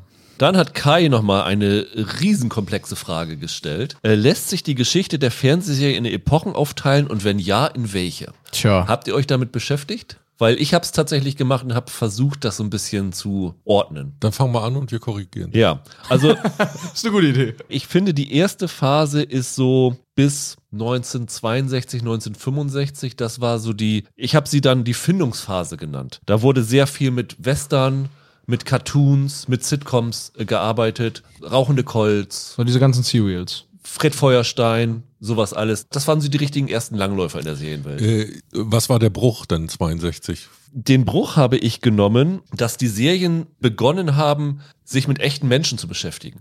Das heißt, vorher waren es eher so Fantasy-Welten, in die sie sich da reingeflüchtet haben. Auch die Sitcoms waren eher sowas anderes. Und dann ging, kam sowas wie Mary Tyler Moore, die Jeffersons oder All in the Family. Also diese klassischen Sitcoms, die tatsächlich reale Geschichten erzählen wollten, die mehr an dem echten Leben des Publikums dran waren. Okay. Das ist so die zweite Phase. Die habe ich so bis Mitte der siebziger angeordnet. Und dann habe ich einfach gesagt, das ist die Dumb-Fun-Ära. Ende der siebziger, Anfang der achtziger, Magnum, Eine schrecklich nette Familie, MacGyver, Baywatch vielleicht noch die Anfangsphase, diese ganzen achtziger A-Team-Serien und so, Trio mit vier Fäusten. Das war einfach nur der Versuch, vielleicht sogar der, das Erfolgs-achtziger Action-Kino irgendwie ins Fernsehen zu transportieren. Das war so die, die anspruchslose. Für viele achtziger-Serien stimmt das auf jeden Fall. Ich finde, was, was man parallel für diese Entwicklung dann noch beschreiben kann, in den Anfängen ist es halt sehr stark Kulissenfernsehen. Das ist noch geschult am Theater und du hast noch Auftritt, Abtritt von Figuren. Ja. Und dann kommt halt irgendwann Welt dazu, in dem Sinne, dass es Außenaufnahmen gibt, dass Lassie übers Feld rennt. Und das nimmt immer weiter zu in den siebziger Jahren, dass diese Serien halt halt rausgehen, dass die Landschaften bekommen, die Orte bekommen, dass sie verortbar sind, plötzlich in Städten, was vorher nicht nicht ganz der Fall war. Das passt ja aber auch zu dem, dass das Fernsehen mehr echter genau, wird. Ne? Ja. Genau. Das Einzige, was mir so aufgefallen ist, was in dieses, aus dieser achtziger-Ära rausragt, ich glaube neunzehnhunderteinundachtzig ist Hill Street Blues rausgekommen. Das war so die wirklich erste richtig ernsthafte Cop-Serie. Die passt so nicht zu den anderen achtziger-Serien. Die hat ein bisschen vorweggenommen, was für mich die nächste Ära war. Ich habe sie ab neunzehnhundertneunzig eingeordnet. Das war so die Qualitätsfernsehen-Epoche. Ich glaub, würde sagen, die ging los mit Twin Peaks. Das war ja. so der allererste ja. Versuch. Und dann kam so diese Triple-Ding. Akte X, Emergency Room, N Y P D Blue, Friends ist in die Zeit reingefallen. Kann man sie vielleicht so, das goldene Zeitalter wird es vielleicht sogar genannt. Es gibt so ein paar Serienbücher, die das ja auch machen. Ja. Die versuchen so die Geschichte des Fernsehens so ein bisschen zu beschreiben. Golden Age ist dann so die fünfziger. Logisch. Alles halt. Alte ist Gold. Logisch, natürlich. Und dann hast du halt oft Second Golden Age ist dann quasi so Sopranos bis Breaking Bad, also meistens so diese Zeit, ja. hätte ich jetzt gesagt, weil, also ich habe immer den Eindruck, diese Einteilung erfolgt quasi so, man nimmt sich die Sopranos als die Serie, die das aus irgendeinem Grund nochmal besonders gebootet hat. Und dann geht das quasi bis zum Beginn von Streaming. Finde ich auch, aber wie gesagt, die Zeit neunzehnhundertneunzig bis neunzehnhundertachtundneunzig, ja. das war so diese Zeit, wo Fernsehen experimenteller, wo Fernsehen okay. mutiger geworden ja. ist, wo bei N Y P D Blue mal ein nackter Arsch zu sehen war, ja, was, ja. wo geflucht worden ist, was vorher absolut verboten war, ja, ja. wo David Lynch mit Twin Peaks Sachen gemacht hat, wo man dachte, das kannst du im Fernsehen nicht bringen. Das war so die erste wirklich richtige ja. Revolution. Und die zweite kam dann wirklich neunzehnhundertneunundneunzig, achtundneunzig, neunundneunzig mit dem Aufkommen von H B O. Ja. Das ist das Nächste. Das ist das Kabelfernsehen, wo es darum ging, Abonnenten zu machen. Das war auch die Phase, wo die Staffeln kürzer geworden sind. Ging los mit Sex and the City und äh, Sopranos. Ja, und Oz noch, ne? Und Oz noch, genau. Das war so die dritte große Auftaktserie. Und die Staffeln hatten auf einmal, war Sopranos auch so dreizehn Folgen, glaube ich, nur, ne? Exakt. Wann war Six Feet Under? War das zeitgleich ungefähr mit Sopranos? Kurz danach. Sopranos lief, glaube ich, noch, als Six Feet okay. Under gestartet ist. Und dann hattest du noch so, True Blood war noch, noch dabei und sowas. Also da war H B O so das einzige, wie gesagt, it's not T V, it's H B O. Ja, zweitausendzwei kam dann The Wire. Ja, genau. Also ich finde, was, wenn man so eine Epochenunterscheidung einziehen will, was sich da wirklich lohnt, ist, eine ganze Zeit lang hat es so funktioniert, dass serielles Erzählen die gleichen Figuren pro Folge in immer neue Geschichten gestellt hat. Und das war halt nicht nur in Sitcoms so, wo einem das einleuchtet, dass es halt immer das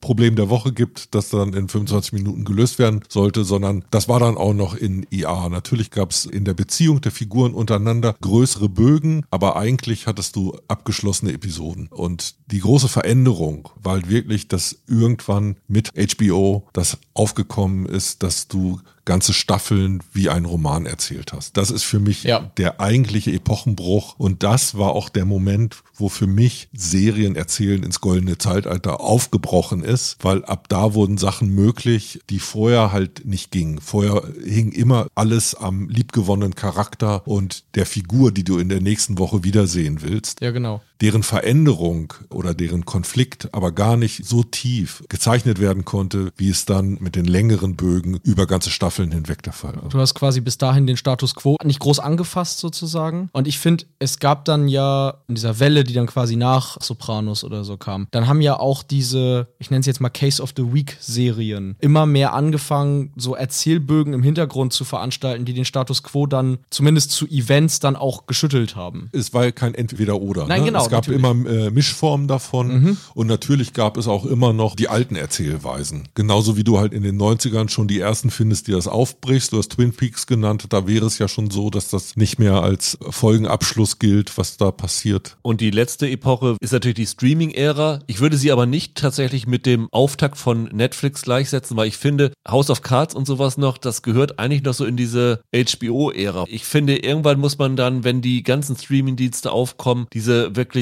Unmengen an Serien, die du einfach nicht mehr wahrnehmen kannst. Das ist so die aktuelle Ära, die dann irgendwann eingesetzt hat, nachdem die ganzen Leute versucht haben, ihre Streaming zu lancieren. Ich hätte das tatsächlich so zwanzig sechzehn oder so gesagt, als sowas wie Stranger Things. Das war, glaube ich, das erste Jahr, in dem ich das Gefühl hatte, oh, jetzt gibt's mehr als Netflix zu streamen und es gibt ja schon Sachen, die irgendwie stattfinden, wo man dann irgendwie noch einen zweiten Account braucht oder so. Prime müsste es da schon gegeben haben, auf jeden Fall. Und ich finde, dann ist es halt explosionsartig mit jedem Jahr mehr geworden. Naja, dass es Überfluss gibt, wo man nicht hinterherkommt, das war auch schon bei der explodierenden Anzahl von Fernsehsendern so. Das hattest du auch in den neunzigern. Da hattest du aber nicht das Gefühl, dass du was verpasst hast, weil die meisten nicht nee, so dolle waren. Die Darreichungsform war halt eine komplett andere. Also Serien, die liefen zu einer Zeit, wo ich arbeiten musste, haben mich nie interessiert. So. As simple as that. Genau, und wenn du jetzt, Streaming heißt ja immer den kompletten Zugang zum Archiv. Das ist ja eigentlich das. Und das wird ja vielleicht auch das Interessante für die nächsten Jahre, wie damit umzugehen ist, wenn diese Archive immer größer werden, die Anzahl der Kacheln aber nicht zunehmen kann auf unseren Startseiten. Und ja. wie sehr werden Streamingdienste irgendwann davon leben, dass sie selber eine Geschichte haben und Titel in ihrem Repertoire, die zu Evergreens werden, die uns vielleicht immer wieder angeboten werden nach ein paar Jahren. Oder sind die verdammt dazu, immer Neues, Neues, Neues, Neues zu produzieren? Müssen, müssen wir mal schauen, wie das läuft. Rainer will wissen, was ist für euch die ideale Länge einer Serienstaffel? Finde ich relativ simpel zu beantworten. Für mich sind es sechs Stunden. Entweder sechs Einstünder oder zwölf Halbstünder. Okay. Nee, sehe ich, glaube ich, anders. Das ist die richtige Antwort, wenn ich für den Podcast hier wieder irgendwas gucke, was ich so mittelmäßig finde, was dann aber seltsamerweise fünfzehn Folgen hat oder so. Weil dann sitzt man hier und denkt, ach Mensch, eigentlich finde ich dich gut, aber nu werd mal fertig. Das ist richtig, aber tatsächlich so die perfekte Länge wäre für mich dieses Staffelformat, was du jetzt eben angesprochen hast, das H B O oder so hatte. Also klar, es kommt sowieso auf die Serie an, ne? Ist klar. Also wenn Fleabag irgendwie zwölf Einstünder hätte, das wäre ein bisschen hart. Aber so dieses Soprano-Format, so zehn bis zwölf Folgen, die immer so eine Stunde lang sind, das ist so die Länge, wo meistens dann richtig die geilen, die geilen Sachen entstehen. Ich habe auch eine Antwort. Meine gefühlte Länge ist acht bis zehn Folgen zwischen fünfundvierzig und fünfundfünfzig Minuten. Aber ich finde, eine tolle Entwicklung ist ja gerade gewesen, dass dieses Serienformat von der festen Minutenzahl befreit wurde. Ja. Ich finde es teilweise total erfrischend, wenn ich eine Serie habe, die ich toll finde. Und dann gibt es eine knackige zweiunddreißig-Minuten-Folge und danach gibt es eine Stunde vierzehn bei der nächsten Folge, meinetwegen das Serienfinale oder eine Standalone-Folge, die mich an einen anderen Ort entführt. Für die Drehbuchautoren muss für mich im Mittelpunkt stehen, wo es erzählerisch es sinnvoll, meine Zeit zu investieren. Wie habe ich die Geschichte, die ich erzählen will, gut erzählt? Und welche Minutenzahl dann da rauskommt, das ist halt irgendwie diese Länge und diese ja. größere Freiheit. Das ist gerade etwas, was ich im Moment genieße. Das machen nicht alle Streamingdienste. Es gibt viele, da hat man immer das Gefühl,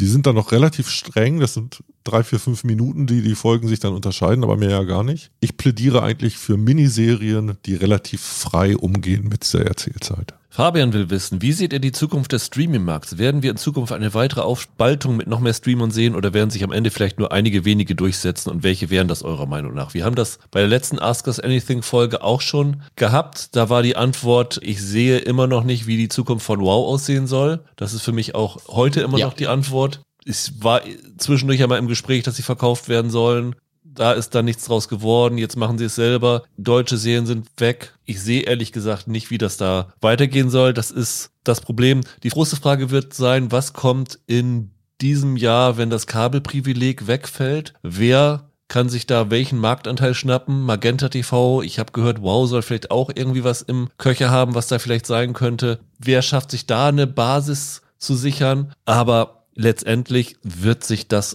auf Dauer nicht so halten, wie es jetzt ist. Also nicht nur wegen WOW, sondern ich habe mal die Jahresbilanzen der anderen Streamer durchgeguckt. Disney hat vier Milliarden Minus gemacht, Peacock zwei Komma fünf Milliarden, Paramount eins Komma acht Milliarden, Warner Brothers Discovery eins Komma vier Milliarden. Der einzige Streamingdienst, der profitabel ist, ist Netflix. Die hatten vier Komma fünf Milliarden plus gemacht in okay. den letzten vier Quartalen, wenn ich das richtig zusammengezählt habe. Das kann nicht auf ewig für die ganzen Streamingdienste ein Geldverbrennungswettbewerb bleiben. Da wird sich ja. sicherlich was tun. Das geht einfach auf Dauer nicht. Naja, auf jeden Fall ist es ein Markt, der noch relativ dynamisch zu sein scheint. Paramount ist in Deutschland ja jetzt noch nicht so lang am Start. Die hatten offensichtlich das Gefühl, es lohnt noch hier in den Markt reinzugehen. Apple hat jetzt gerade seine Preise massiv angehoben. Ja. Ich glaube, das machen die auch nicht ohne Not. Angeblich, das letzte, was ich gefunden habe, Apple T V soll weltweit fünfundzwanzig Millionen Abonnenten haben, was extrem wenig ist, ja. wenn das stimmen wenn sollte. Das, wenn das so ist, das wäre wirklich alarmierend. Aber Apples Versuch ist ja was anderes. Apple versucht sich ja von der Hardware Company zur Service Company zu entwickeln, wo sie mit Apple Music und ihrem Fitnessprogramm und sowas alles die Leute halt zu Abos ja, drängen wollen, nicht, aber so, so Gesamtabos abschließen sollen. Und ja. dafür ist das, glaube ich, da. Die Streamer haben halt alle andere Pläne. Amazon hat andere Vorstellungen von Streaming als Netflix und die reinen Streamer, die wirklich mit Streaming Geld verdienen wollen, sind eigentlich Netflix, Disney, Peacock, Paramount und Warner Brothers Discovery. Und wenn vier von den fünf miese schreiben,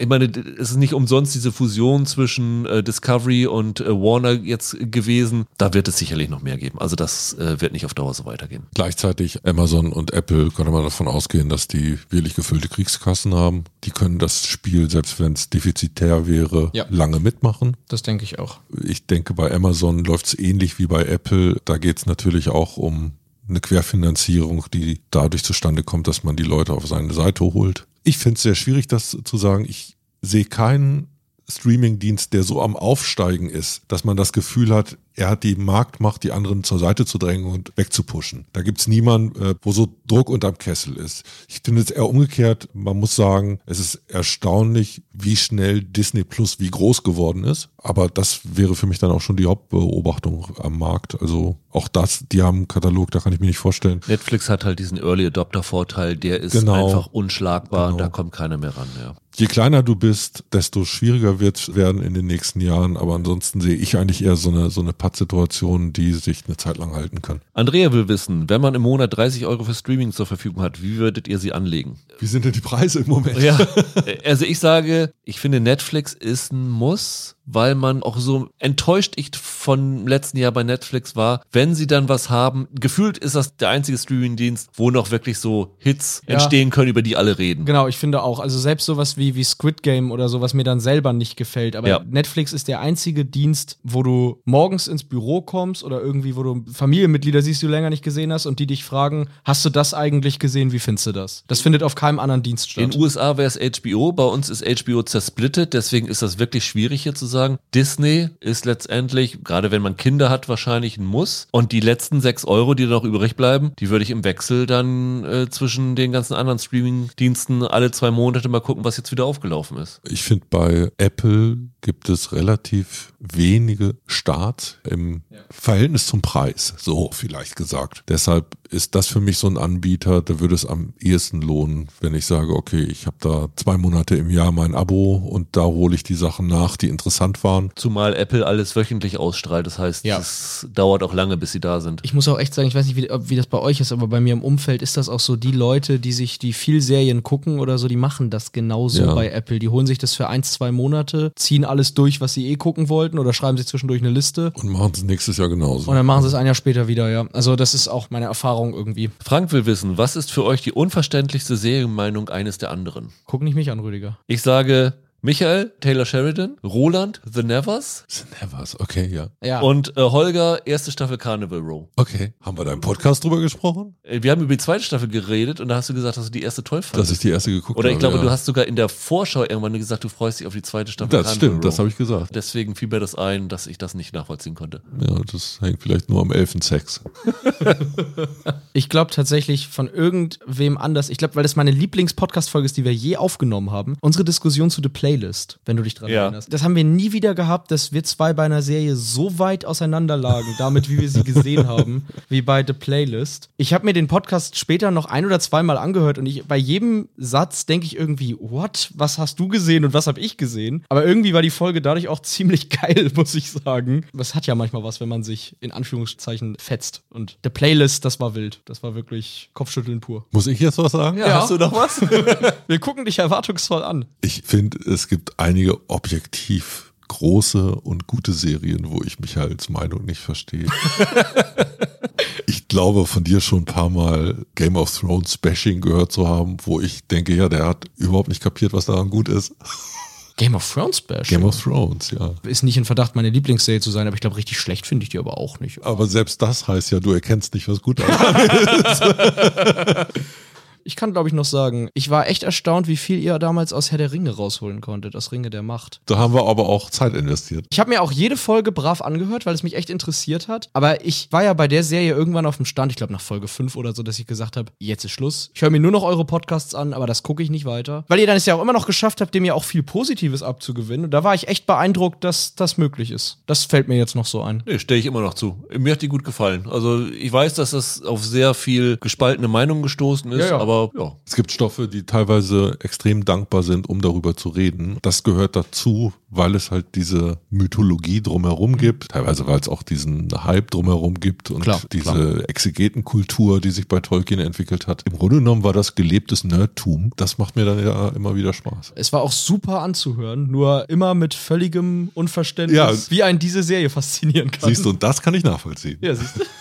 Julia möchte wissen, was nervt euch in der technischen Umsetzung bei welchen Streamern am meisten? Habt ihr irgendwas? Weil ich habe was rausgesucht, wenn ihr nichts habt. Ich weiß nicht, ob das technisch umsetzt. Ich kotze jedes Mal, wenn ich bei Amazon Prime irgendwas gucken will, also jetzt keine aktuellen Serien, sondern irgendwas Altes, das anklicke und feststelle, wieso hat das jetzt nur deutsche Sprache? Das muss doch auch auf Englisch geben. Dann klickst du raus, klickst dich nochmal durchs Menü und stellst fest, ach so, in der Kachel, da ist es jetzt im Originalton. Oder du klickst rein und stellst fest, ach so, das muss ich jetzt kaufen. Also bei Prime, das nervt mich wirklich gewaltig, jedes Mal. Der ist für mich undurchnavigierbar. Mach mal deine Liste, ich ergänze. Also, ich habe bei den Mediatheken, nervt es mich, ich habe schon öfter eine Serie im Original geguckt und nach jeder Folge springt es wieder auf Deutsch zurück, wenn du in die nächste startest. Das geht mir so auf den Senkel, dass ich jedes Mal wieder die Sprache wechseln muss. Ja, das stimmt. Bei Paramount habe ich ganz oft, dass die Startseite bei mir nicht reagiert, dass das ewig dauert, bis ich da was suchen kann. Nervt mich total. Bei Netflix finde ich, die Homepage ist total überfrachtet. Da bin ich total orientierungslos. Dann hast du den Reiter und den Reiter und dann ist auch nie gleich, sondern immer, das könnte dir gefallen und dieses und jenes blicke ich nicht durch. Bei Disney ist für mich der Tonspurwechsel extrem anstrengend. Es liegt vielleicht daran, dass ich es auf einer Apple T V-Box schaue, aber dahin zu kommen, verklicke ich mich ständig. Und was mich bei Prime am meisten nervt, auch ein Ding, was vielleicht an der Apple T V-Box liegt, wenn ich zurückspulen will, gibt es nicht diesen zehn Sekunden Zurück-Button, sondern du musst irgendwie immer, da sie- siehst du dann die ja, ja. Bilder dann nach ja, links ja. zurückklicken. Total schlimm. Stimmt. Ich finde, die meisten Streaming-Dienste haben keine gute Art gefunden, nicht zu suchen, aber so zu stöbern. Also dieses sich durchklicken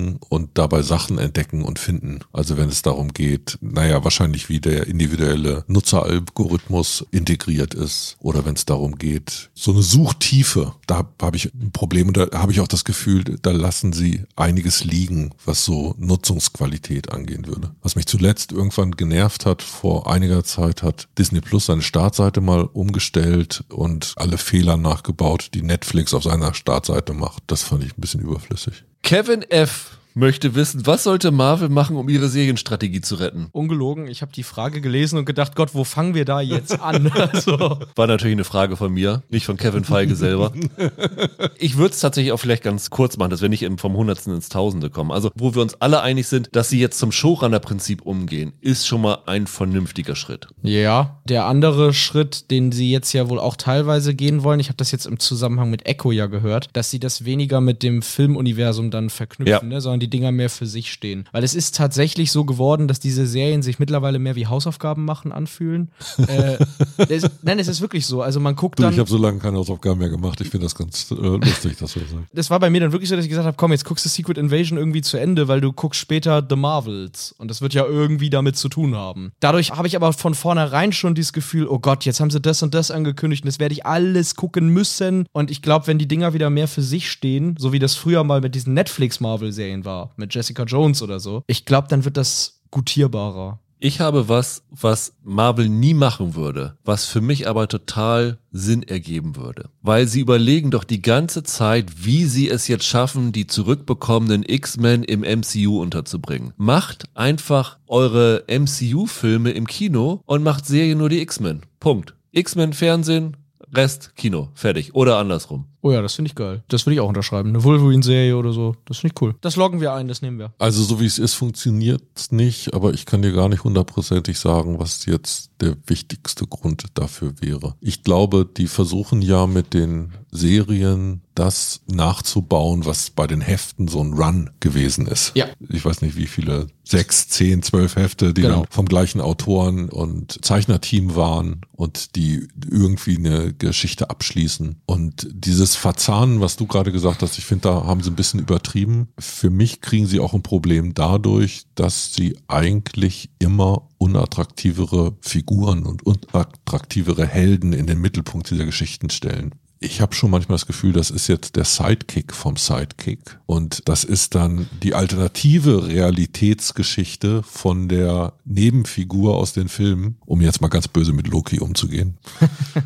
Und ich glaube, dass das nicht funktioniert. Ja. Ich glaube, um die Serien selber wieder zu einem Spektakel zu machen, müssen sie eigentlich ihre Stars in die Serien bringen. Das heißt, ich brauche mal acht Folgen Spider-Man ja. mit einer abgeschlossenen Geschichte. Und dann kann das einfach sein, dass halt anders funktioniert oder oder oder nicht äh, keinen Bezug zu den Kinofilmen hat. Dann ist es einfach nur Spider-Man muss ich einmal mit dem Kingpin rumschlagen. Dass sie im Grunde genommen das, was diese Marke mal ausgemacht hat, nämlich diese popkulturelle Zugkraft der eigentlichen Comichelden, dass sie das wieder zurück in die Serie holen, weil was da im Moment stattfindet, sind eigentlich die Nerd-Nebenfiguren. Ja, in einem Videospiel würdest du sagen, die haben die Sidequests ausgelagert sozusagen. Ja, ja, genau. Und ich glaube, das, das funktioniert nicht. Und äh, mhm. das würde dann gleichzeitig die Serien aufwerten, weil die plötzlich wieder Star Power aus der A-Liga hätten. Mhm. Aber das hättest du ja auch, wenn du die X-Men als Serie machst, ne? Dann kannst du auch die großen ja, reinmachen. Ja, Wolverine, Magneto.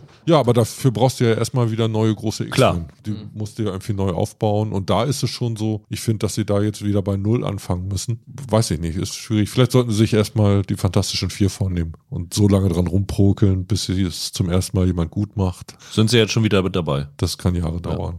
Jens will wissen, geht es überhaupt noch, sich fallen zu lassen und eine Serie ohne Kritikerreflexe zu genießen? Relativ simpel zu beantworten, finde ich. Ja. Wenn sie gut gemacht sind, ist es automatisch so, finde ich, dass du dich da äh, verlierst in der Serie. Sehe ich auch so. Ja, aber wir haben den Rucksack des Gesehenen, den wir immer mitnehmen in die neuen Sachen, die wir schauen. Und das ist genau dieses mehr vergleichen können, mehr zu wissen, teilweise über die technischen Aspekte. Und ich glaube schon, dass das unser Auge und unser, unser Erfassen, unser Sehen dieser Serien sehr stark bedingt. Ja, aber es ist jetzt nicht so, dass ich versuche, wenn eine Serie gut ist, alles irgendwie zu analysieren, während ich das schaue. Nee, das es ist auch umgekehrt immer noch so, wenn ein Serienmacher sein Handwerk versteht, dann führt das Handwerk immer dazu, dass ich als Zuschauer berührt bin, unterhalten, interessiert, amüsiert. Klar, das stellt sich ein. Inspiriert von einer Frage von Kai: Wie wäre eure Traumserie besetzt? Showrunner, Regisseur, Regisseurin, Darsteller, Darstellerin. Einfach nur kurz die Namen, glaube ich, reicht. Nee, da sage ich keine Namen. Okay, da da sage ich dir, warum das nicht geht. Okay. Meine Traumserie ist eine Serie, die mich überrascht. Meine Traumserie ist eine Serie, die mich umhaut, weil ich es nicht hab kommen sehen. Meine Traumserie ist eine, wo ich davor sitze und mir die Kinnlade runterfällt, weil der Hauptdarsteller, den ich nicht kenne, so total geil ist, weil der Regisseur inszenieren kann, als wäre er einer der Großen, weil die Geschichte und die Dialoge geschrieben sind mit einer Qualität, die mich umhaut. Und in welcher Konstellation das ist, diese Namen, ganz ehrlich, ist mir scheißegal. Das Produkt, diese Serie, die soll stimmen. Und ich schaue mir hundert Scheißserien an, in der Hoffnung, dass eine davon mir dieses Gefühl wieder vermittelt, dass ich da irgendwie rausgehe und denke, oh, wie geil ist das inszeniert. Deshalb weigere ich mich fast, da irgendwie Namen aufzuzählen. Wer irgendwie die Großen in diesem Seriengebiet sind, das wissen wir alle. Also, dass sich genau dieses Gefühl bei einer Dave Simon-Serie eher einstellt als bei anderen vielleicht, ja. Aber nee, die kann ich jetzt nicht besetzen, spontan. Willst du sie besetzen oder willst du dich jetzt auch rausschummeln? rausschummeln, Nein, also, also wirklich. Also die Wahrheit ist, das, was Holger sagt, stimmt vollkommen. Es macht mir aber f- leider viel zu viel Spaß, mir so einen Scheiß auszudenken. So. Und deshalb habe ich mir jetzt eben mal einfach was notiert. Das Problem ist aber, du brauchst zumindest so grob eine Idee dahinter. Und ich habe mir jetzt Mutter-Tochter-Konstellation aufgeschrieben oder Oma-Enkelin-Konstellation und noch ein Arschloch dazu. Also was jetzt darstellt, angeht, ne? Also wie du die, dass ich... Du bist jetzt gerade schon dabei, eine Geschichte zu bauen für die? Sozusagen. Und du magst Oma-Enkelin-Geschichten? Nein, sonst, wenn du fragst, dann zähle ich dir jetzt ja einfach fünf geile Leute auf oder so. Oder? Ja, ich habe dann, hab dann irgendwie überlegt, irgendwie eine Konstellation, die ich lustig finde. Ich habe jetzt aufgeschrieben, was ich cool fände, wäre, du hast einmal Lupita Nyong'o und als Mutter hast du Viola Davis zum Beispiel. Dann hast du Brenda Song und als Oma Michelle Yeoh. Und dann hast du Jessie Buckley und mir ist keine Irin eingefallen, die die Mutter sein könnte. Keine Ahnung. Hat Kate Winslet irische Vorfahren? Ich glaube, die hat einen irischen Papa. Meinetwegen soll die das machen, ist mir eigentlich ziemlich egal. Und Ian Glenn kann dann das Arschloch spielen, dass die alle sechs irgendwie nervt. Weiß ich nicht. Und dann habe ich jetzt einfach mal aufgeschrieben, weil dann auch Frauen für Regie und Showrunner. Dann habe ich für Regie aufgeschrieben die Uta Briesewitz. Einfach mal, weil ich mir eine überlegt habe, die, die gute Folgen gemacht hat. Und Showrunner Michelle McLaren, die bei Breaking Bad als Executive Producer und ich glaube später auch bei Westworld auf jeden Fall involviert war. Why not? Sehr lustig, weil aus allen Namen, die wir nennen können, habe ich Michelle McLaren als Regisseurin rausgesucht für das Ganze. Nicht als Showrunnerin, sondern als Regisseurin. Uh, siehste, es hat schon einen Grund, dass wir das hier zusammen machen. The Deuce hat sie, sie hat äh, Leftovers, Game of Thrones, Better Call Saul, hat überall die Finger drin gehabt, was groß ist. Ja. Showrunnerin bei mir Phoebe Waller-Bridge. Ah ja, okay, ja, habe ich tatsächlich vorhin auch überlegt. Und ich mache jetzt tatsächlich so, das, was Holger jetzt verachtet. Ich nenne jetzt einfach fünf Namen, die ich ziemlich geil finde, die, wo ich äh, sage, die sind eigentlich immer in, in Serien super. Ja, los. Jared Harris. Ja. Zahn McClanen. Ja. Kyle Chandler natürlich. Olivia Colman, allein wo sie letztes Jahr aufgetaucht ist, immer unfassbar gut. Und dann nenne ich noch Svenja Jung, weil ich die fantastisch finde. Okay, ja. Ich weiß noch nicht, was eine Serie mit denen gemacht werden kann. Ich würde vielleicht eine internationale Spionageserie irgendwie mit denen machen, keine Ahnung. Nee, da kann ich nur sagen, der Traum des einen ist der Albtraum des anderen. Claudia und Matthias wollen wissen, wie viel schneidet ihr raus? Kann ich beantworten. Zeitlich relativ viel, was aber daran liegt, dass ich versuche, dass, weil wir alle relativ unterschiedliche Sprachtempos haben, das in einem relativ einheitlichen äh, Sprachrhythmus zu machen. Der eine macht mal mehr Pausen, der andere macht mal weniger Pausen, dass es so halbwegs rund ist. Also mehr Pausen, das bin ich. Und äh, das ist eigentlich so der Hauptgrund. Und natürlich, wenn wir mal richtig äh, äh, machen und ganz schlimm uns mal verhaspeln und verlaufen, dann muss das natürlich raus. Aber inhaltlich relativ wenig. Ja. Manchmal ist es tatsächlich so, dass Sachen raus müssen, weil wir so übereinander labern, dass es irgendwann nicht mehr verständlich ist. Da muss man entweder entscheiden, nehme ich da den Ton raus, damit man hört, was gesagt worden ist, oder schneide ich das komplett raus. Ja, wenn Rüdiger mal Stuss erzählt, schneidet er es raus. Wenn wir Stuss erzählen, lässt das drin. Exakt. Was zumindest weniger geworden ist, aber was sonst noch war, die ersten vier Versuche, wenn ich das dann beim fünften Mal erfolgreich geschafft habe, einen Schauspielernamen richtig auszusprechen. Ich schaffe das mit schöner Regelmäßigkeit, die Leute hier komplett falsch auszusprechen. Dann wollte Beatrice wissen, schaut ihr privat noch Serien und Filme und geht ihr noch ins Kino? Haben wir eigentlich fast schon ein bisschen beantwortet. Also bei mir ist es wirklich relativ wenig. Kino auch total selten. Ich gehe ab und zu zu Pressevorführungen, aber privat ins Kino zu gehen, um zu bezahlen, ich glaube, das Letzte, was ich gesehen habe, war, kann ich gar nicht mehr sagen, ist ewig her. Ich möchte zur Verteidigung, das ist beruflich bedingt, aber ich kam letztes Jahr auf etwas über hundertzwanzig Kinofilme. Also ich gehe noch ziemlich viel ins Kino. Ja, das ist wirklich krass. Ich habe bei Letterboxd geschaut. Ich habe dieses Jahr dreiundzwanzig Kinofilme gesehen. Das liegt bei mir aber auch daran, dass ich ab und an gerne mal Festivals mitnehme, wo ich dann, keine Ahnung, zehn Filme hintereinander schaue und dadurch kommt das zustande. Und früher, als ich über Film noch geschrieben habe, waren das halt auch ganz andere Zahlen. Da kam ich auch, was du gesagt hast, so hundertzwanzig. Ich weiß, mein Rekordjahr hundertdreiundfünfzig Filme, aber das war halt so eine Zeit, da habe ich es halt beruflich gemacht und da hatte ich dann von den Kinos zum Beispiel so eine Carte Blanche, wo ich in jede Vorstellung... Als Jugendlicher bin ich ganz, ganz oft ins Kino gegangen, aber es hat sich jetzt, seitdem ich hier Serien gucke, einfach zeitlich ja, nicht mehr ergeben. Das ist genau das. Also es hat sich auch, was die Interessen angeht, bei mir immer mehr in Richtung Serie verschoben. Ich habe jetzt auch öfter als bei Serien im Kino das Gefühl, oh, du bist nicht mehr Zielgruppe. Da hat sich schon so ein bisschen was getan. Stefanie wollte dementsprechend wissen, was ist der beste Film, den ihr dieses Jahr gesehen habt? Und an der Stelle kann ich erstmal wieder Roland einspielen. Also jetzt kommt Roland mit seinem Tipp. Ja, ob es der beste Film des Jahres war, weiß ich nicht, aber auf alle Fälle der Film, der mich am meisten fasziniert hat, das war dieses Jahr Die Frau im Nebel aus Korea von Park Chan-wook, der unter anderem Oldboy gemacht hat. Ich muss dazu gleich sagen, Die Frau im Nebel ist wesentlich weniger blutig und brutal als Oldboy. Das ist ein Noir-Thriller, eine Noir-Liebesgeschichte zwischen einem koreanischen Cop und einer geheimnisvollen Chinesin. Viel mehr will ich dazu eigentlich gar nicht erzählen, außer dass diese Mischung aus Liebesgeschichte und Krimi ist sehr gelungen. Der Film ist auch ästhetisch sehr reizvoll und vor allem die beiden Mordfälle, um die sich die Handlung dreht, sind wirklich sehr raffiniert konstruiert. Also wer der langweiligen Mordfälle in, in, in deutschen Krimis müde ist, ähm, der kommt da bei dieser Geschichte echt auf seine Kosten. Kann ich sehr empfehlen. Ist dieses Jahr der Film, von dem ich am meisten mitgenommen habe, würde ich sagen. Holger, was ist bei dir? Wahrscheinlich ist qualitativ das Beste, was ich gesehen habe, Christopher Nolans Oppenheimer gewesen. Aber die Spaßantwort wäre Baby Assassins Two Babies, der zweite Teil einer Reihe von einem jungen japanischen Actionregisseur, der total irre ist. Michael? Bei mir wäre es letztes Jahr entweder Asteroid City von Wes Anderson gewesen, den ich wirklich richtig klasse fand. Vielleicht für mich sogar Wes Andersons bester Film. Echt? Ja, ich fand den richtig stark. Okay. Und der andere ist streng genommen noch ein Film von zweitausendzweiundzwanzig, aber lief bei uns, glaube ich, im Januar. Das war The Banshees of Inisherin, ein irisches Drama mit Colin Farrell und Brandon Gleeson in den Hauptrollen. Ja. Das war wirklich, als würdest du ein nie aufgeführtes Theaterstück verfilmt sehen. Das war richtig, richtig, richtig klasse. Läuft schon bei Disney Plus, ne? Genau, ist schon bei Disney Plus drin. Und eine ganz, ganz dicke Empfehlung. Ich habe wirklich gar nichts zu sagen hier zu dieser Frage. Ich würde von den wenigen Filmen, die ich im Kino gesehen habe, sind fast alle Streaming-Sachen, die ich im Kino gesehen habe. Tetris fand ich sehr unterhaltsam. Mhm. Das ist ein Ding, der lief bei Apple, hat mhm. kaum einer gesehen. Hat mich irgendwie überrascht, fand ich lustig. Aber so richtig eine gute Antwort habe ich darauf nicht. Ralf fragt, ihr sagt oft, diese Serie wäre besser als Film. Aber welcher Film wäre als Serie besser gewesen? Ich kann meine Antwort nicht mehr nennen. Ich traue mich jetzt nicht. Na los. Äh, Oppenheimer.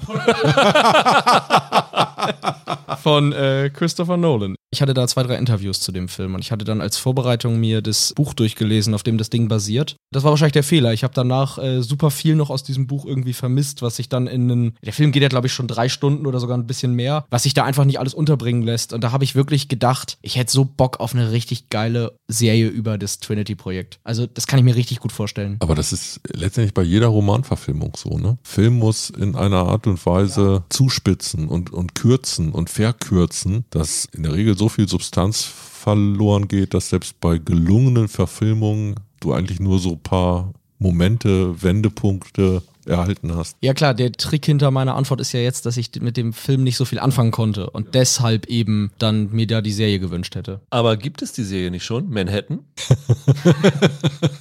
Da ist doch auch Oppenheimer dabei. Ja, ja, stimmt. Also wobei die dann natürlich vieles sozusagen nicht erzählt, worauf klar. im Film dann der Schwerpunkt liegt. Ja. Ne? Aber ich weiß nicht, ich habe beim Lesen dieses Buches echt gedacht, das hätte eine super geile Serie sein können und das war genauso bei Killers of the Flower Moon von Scorsese. Der geht ja auch schon irgendwie dreieinhalb Stunden oder so. Aber eigentlich Eigentlich hätte das auch eine zehnstündiger H B O-Serie werden können, von all dem, was da drin steckt. Ja, irgendwie sowas. Holger, hast du eine Antwort? Ich hatte ja schon angedeutet, ich finde, das trifft auf ganz, ganz viele Romanverfilmungen zu. Wir hatten vorhin Patrick O'Brien genannt, Master and Commander, eigentlich sogar ein Lieblingsfilm von uns. Aber was ich noch lieber sehen würde, wären diese Bücher als Serie verfilmt. Ja. Das wäre so ein Ding, wo gerne Apple mal achthundert Millionen in die Hand nehmen kann für fünf Staffeln. Da würde man... Kinnlade war runterfallen. Wenn ihr das gut macht, versprechen wir, wir packen es jedes Jahr auf die Eins. Also ja.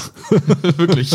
Mir ist nur eingefallen, Roland und ich sind, glaube ich, gefühlt die einzigen Menschen, die den letzten Mission Impossible nicht so dolle fanden. Dead Reckoning. Oh, der hatte Probleme. Und da habe ich gedacht, wäre das vielleicht nicht gut, wenn man das als Serie gemacht hätte, weil das schien mir auch so ein bisschen kapitelhaft zu sein im Film.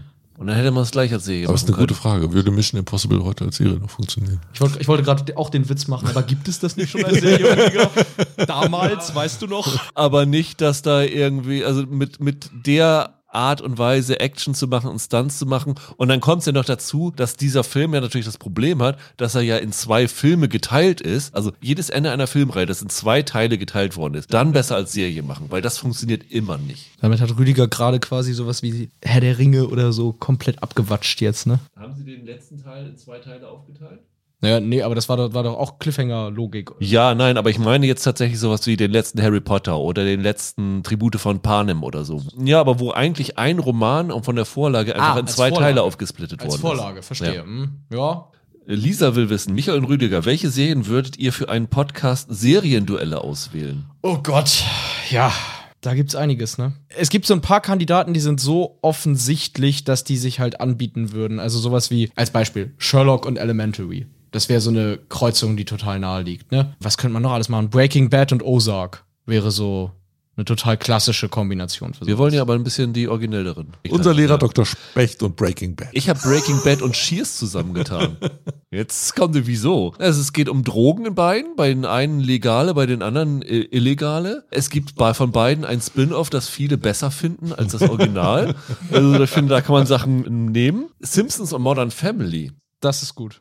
Weil Bart ist so ein bisschen wie der Junge von Phil, der ist ja auch so ein Chaot. Dann haben sie eine super intelligente Tochter. Phil ist wie Homer und wie Mo ist hier Ed O'Neill. Ich finde, das kann man, kann man zusammenbringen. Ja. Äh, ich habe dir deine Lieblingsserie BoJack Horseman mit Barry zusammen. Ja, das leuchtet sogar ein. Ganz schön finde ich Big Mouth und Sex Education. Da geht es ja in beiden Serien um Aufklärung. Ja, das, das, ist, das ist sowas Naheliegendes. Äh, naheliegend ist auch Yellowstone und Dallas. Ja, ja, auf jeden Fall, tausendprozentig. Und Game of Thrones und Succession fand ich noch ganz gut, wo es ja um so Nachfolgestreitigkeiten mhm. gibt. Marcel hat eine Frage an euch beide.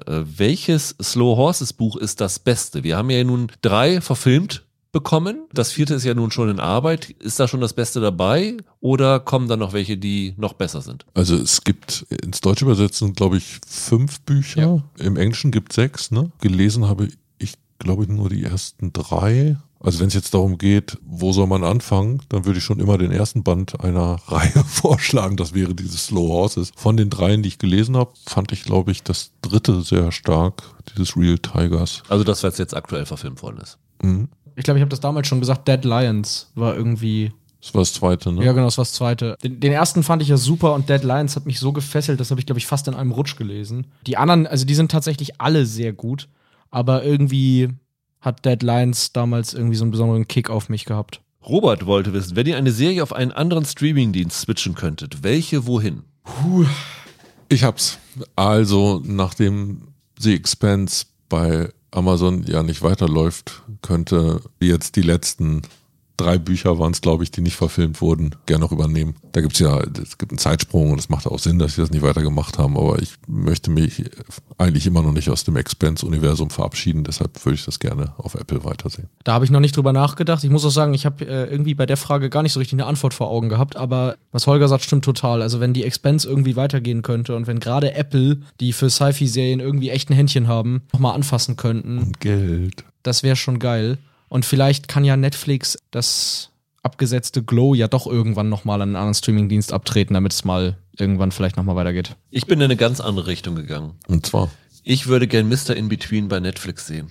Weil es mehr gucken können. Weil es mehr gucken können. Weltweit bei Netflix, dass die Leute endlich mal Chance haben, dieses, äh, diese Perle zu, zu schauen. Fände ich, glaube ich, ganz cool. Dann muss man sagen, Suits hat's ja gezeigt, du kriegst von Netflix immer automatischen Bump, wenn es da verfügbar ist. Und äh, so eine wirklich kleine Perle fände ich ganz cool. Passt aber von der, von der Ästhetikaufmachung Geschmack da überhaupt nicht rein, oder? Naja, wenn du Breaking Bad da hast, oder? Wenn Ihnen das gefallen hat, dann gucken Sie Mister Inbetween. Was meinst du, was das für Leute anlocken würde?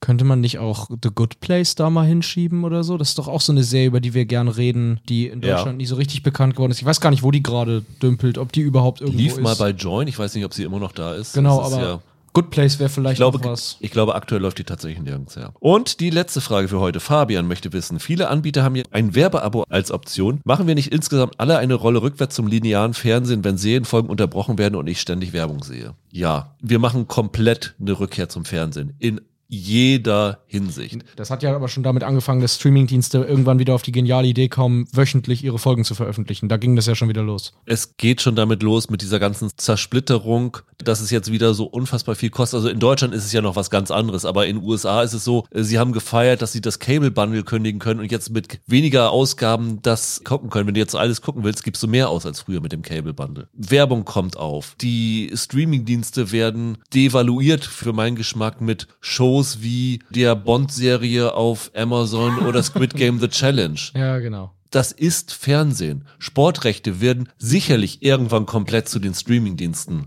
wechseln. Das geht ja auch los. Ja. Das wird komplett Fernsehen wieder. Das ist leider so. Absolut. Das ist ja schrecklich. Ja. Ist es, ist es. Ich dachte, wir gehen mal mit einer, wir entlassen die Hörer mit einer tollen Nachricht am Ende. Ja, Jobsbotschaft. Oder hast du da Hoffnung, dass es nicht so endet? Deine Antwort hat mich überrascht, aber das ist total zwingend argumentiert. Da ist echt was dran.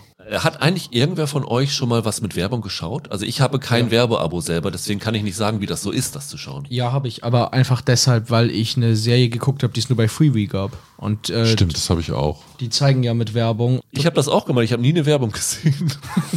Das ist ein Adblocker oder sowas. Klingt jetzt vielleicht ein bisschen komisch, aber dadurch, dass ich ja erst so richtig angefangen habe, Serien zu schauen, als Streaming dann schon groß war, war es tatsächlich richtig ungewohnt dadurch, irgendwas mit Werbung zu gucken. Ich fand es störend, also mir hat das keine große Freude bereitet. Dieses Freeview-Erlebnis habe ich auch, ich weiß gar nicht, welche Serie das war.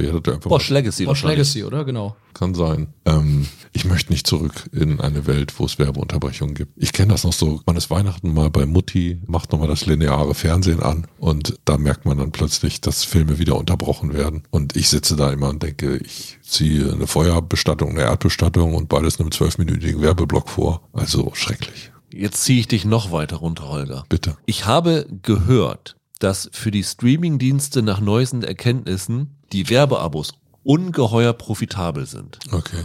Und der Grund, warum die Preise immer höher für die Nicht-Streaming-Abos werden, ist, weil sie damit hoffen, dass sie die Leute dann in dieses Werbeabo drängen, weil sie damit wohl mehr Geld machen als mit den Abos. Ja, ergibt ja das auch, fand ich ganz, ganz schrecklich. Ja, aber ergibt ja irgendwie auch Sinn. Nee, Sinn ergibt das überhaupt nicht. Also die Hoffnung ist irgendwie, dass der Werbemarkt irgendwann dann so übersättigt ist, dass es sich dann irgendwann nicht mehr lohnt und dass sie dann wieder auf die andere Richtung gehen. Aber ich habe da wirklich kein schönes Gefühl für die Streaming-Zukunft. Die Shampoos-Zeiten sind vorbei. Mit diesen Worten ein schönes zwanzig vierundzwanzig. Genau, genau. Mit diesen Worten.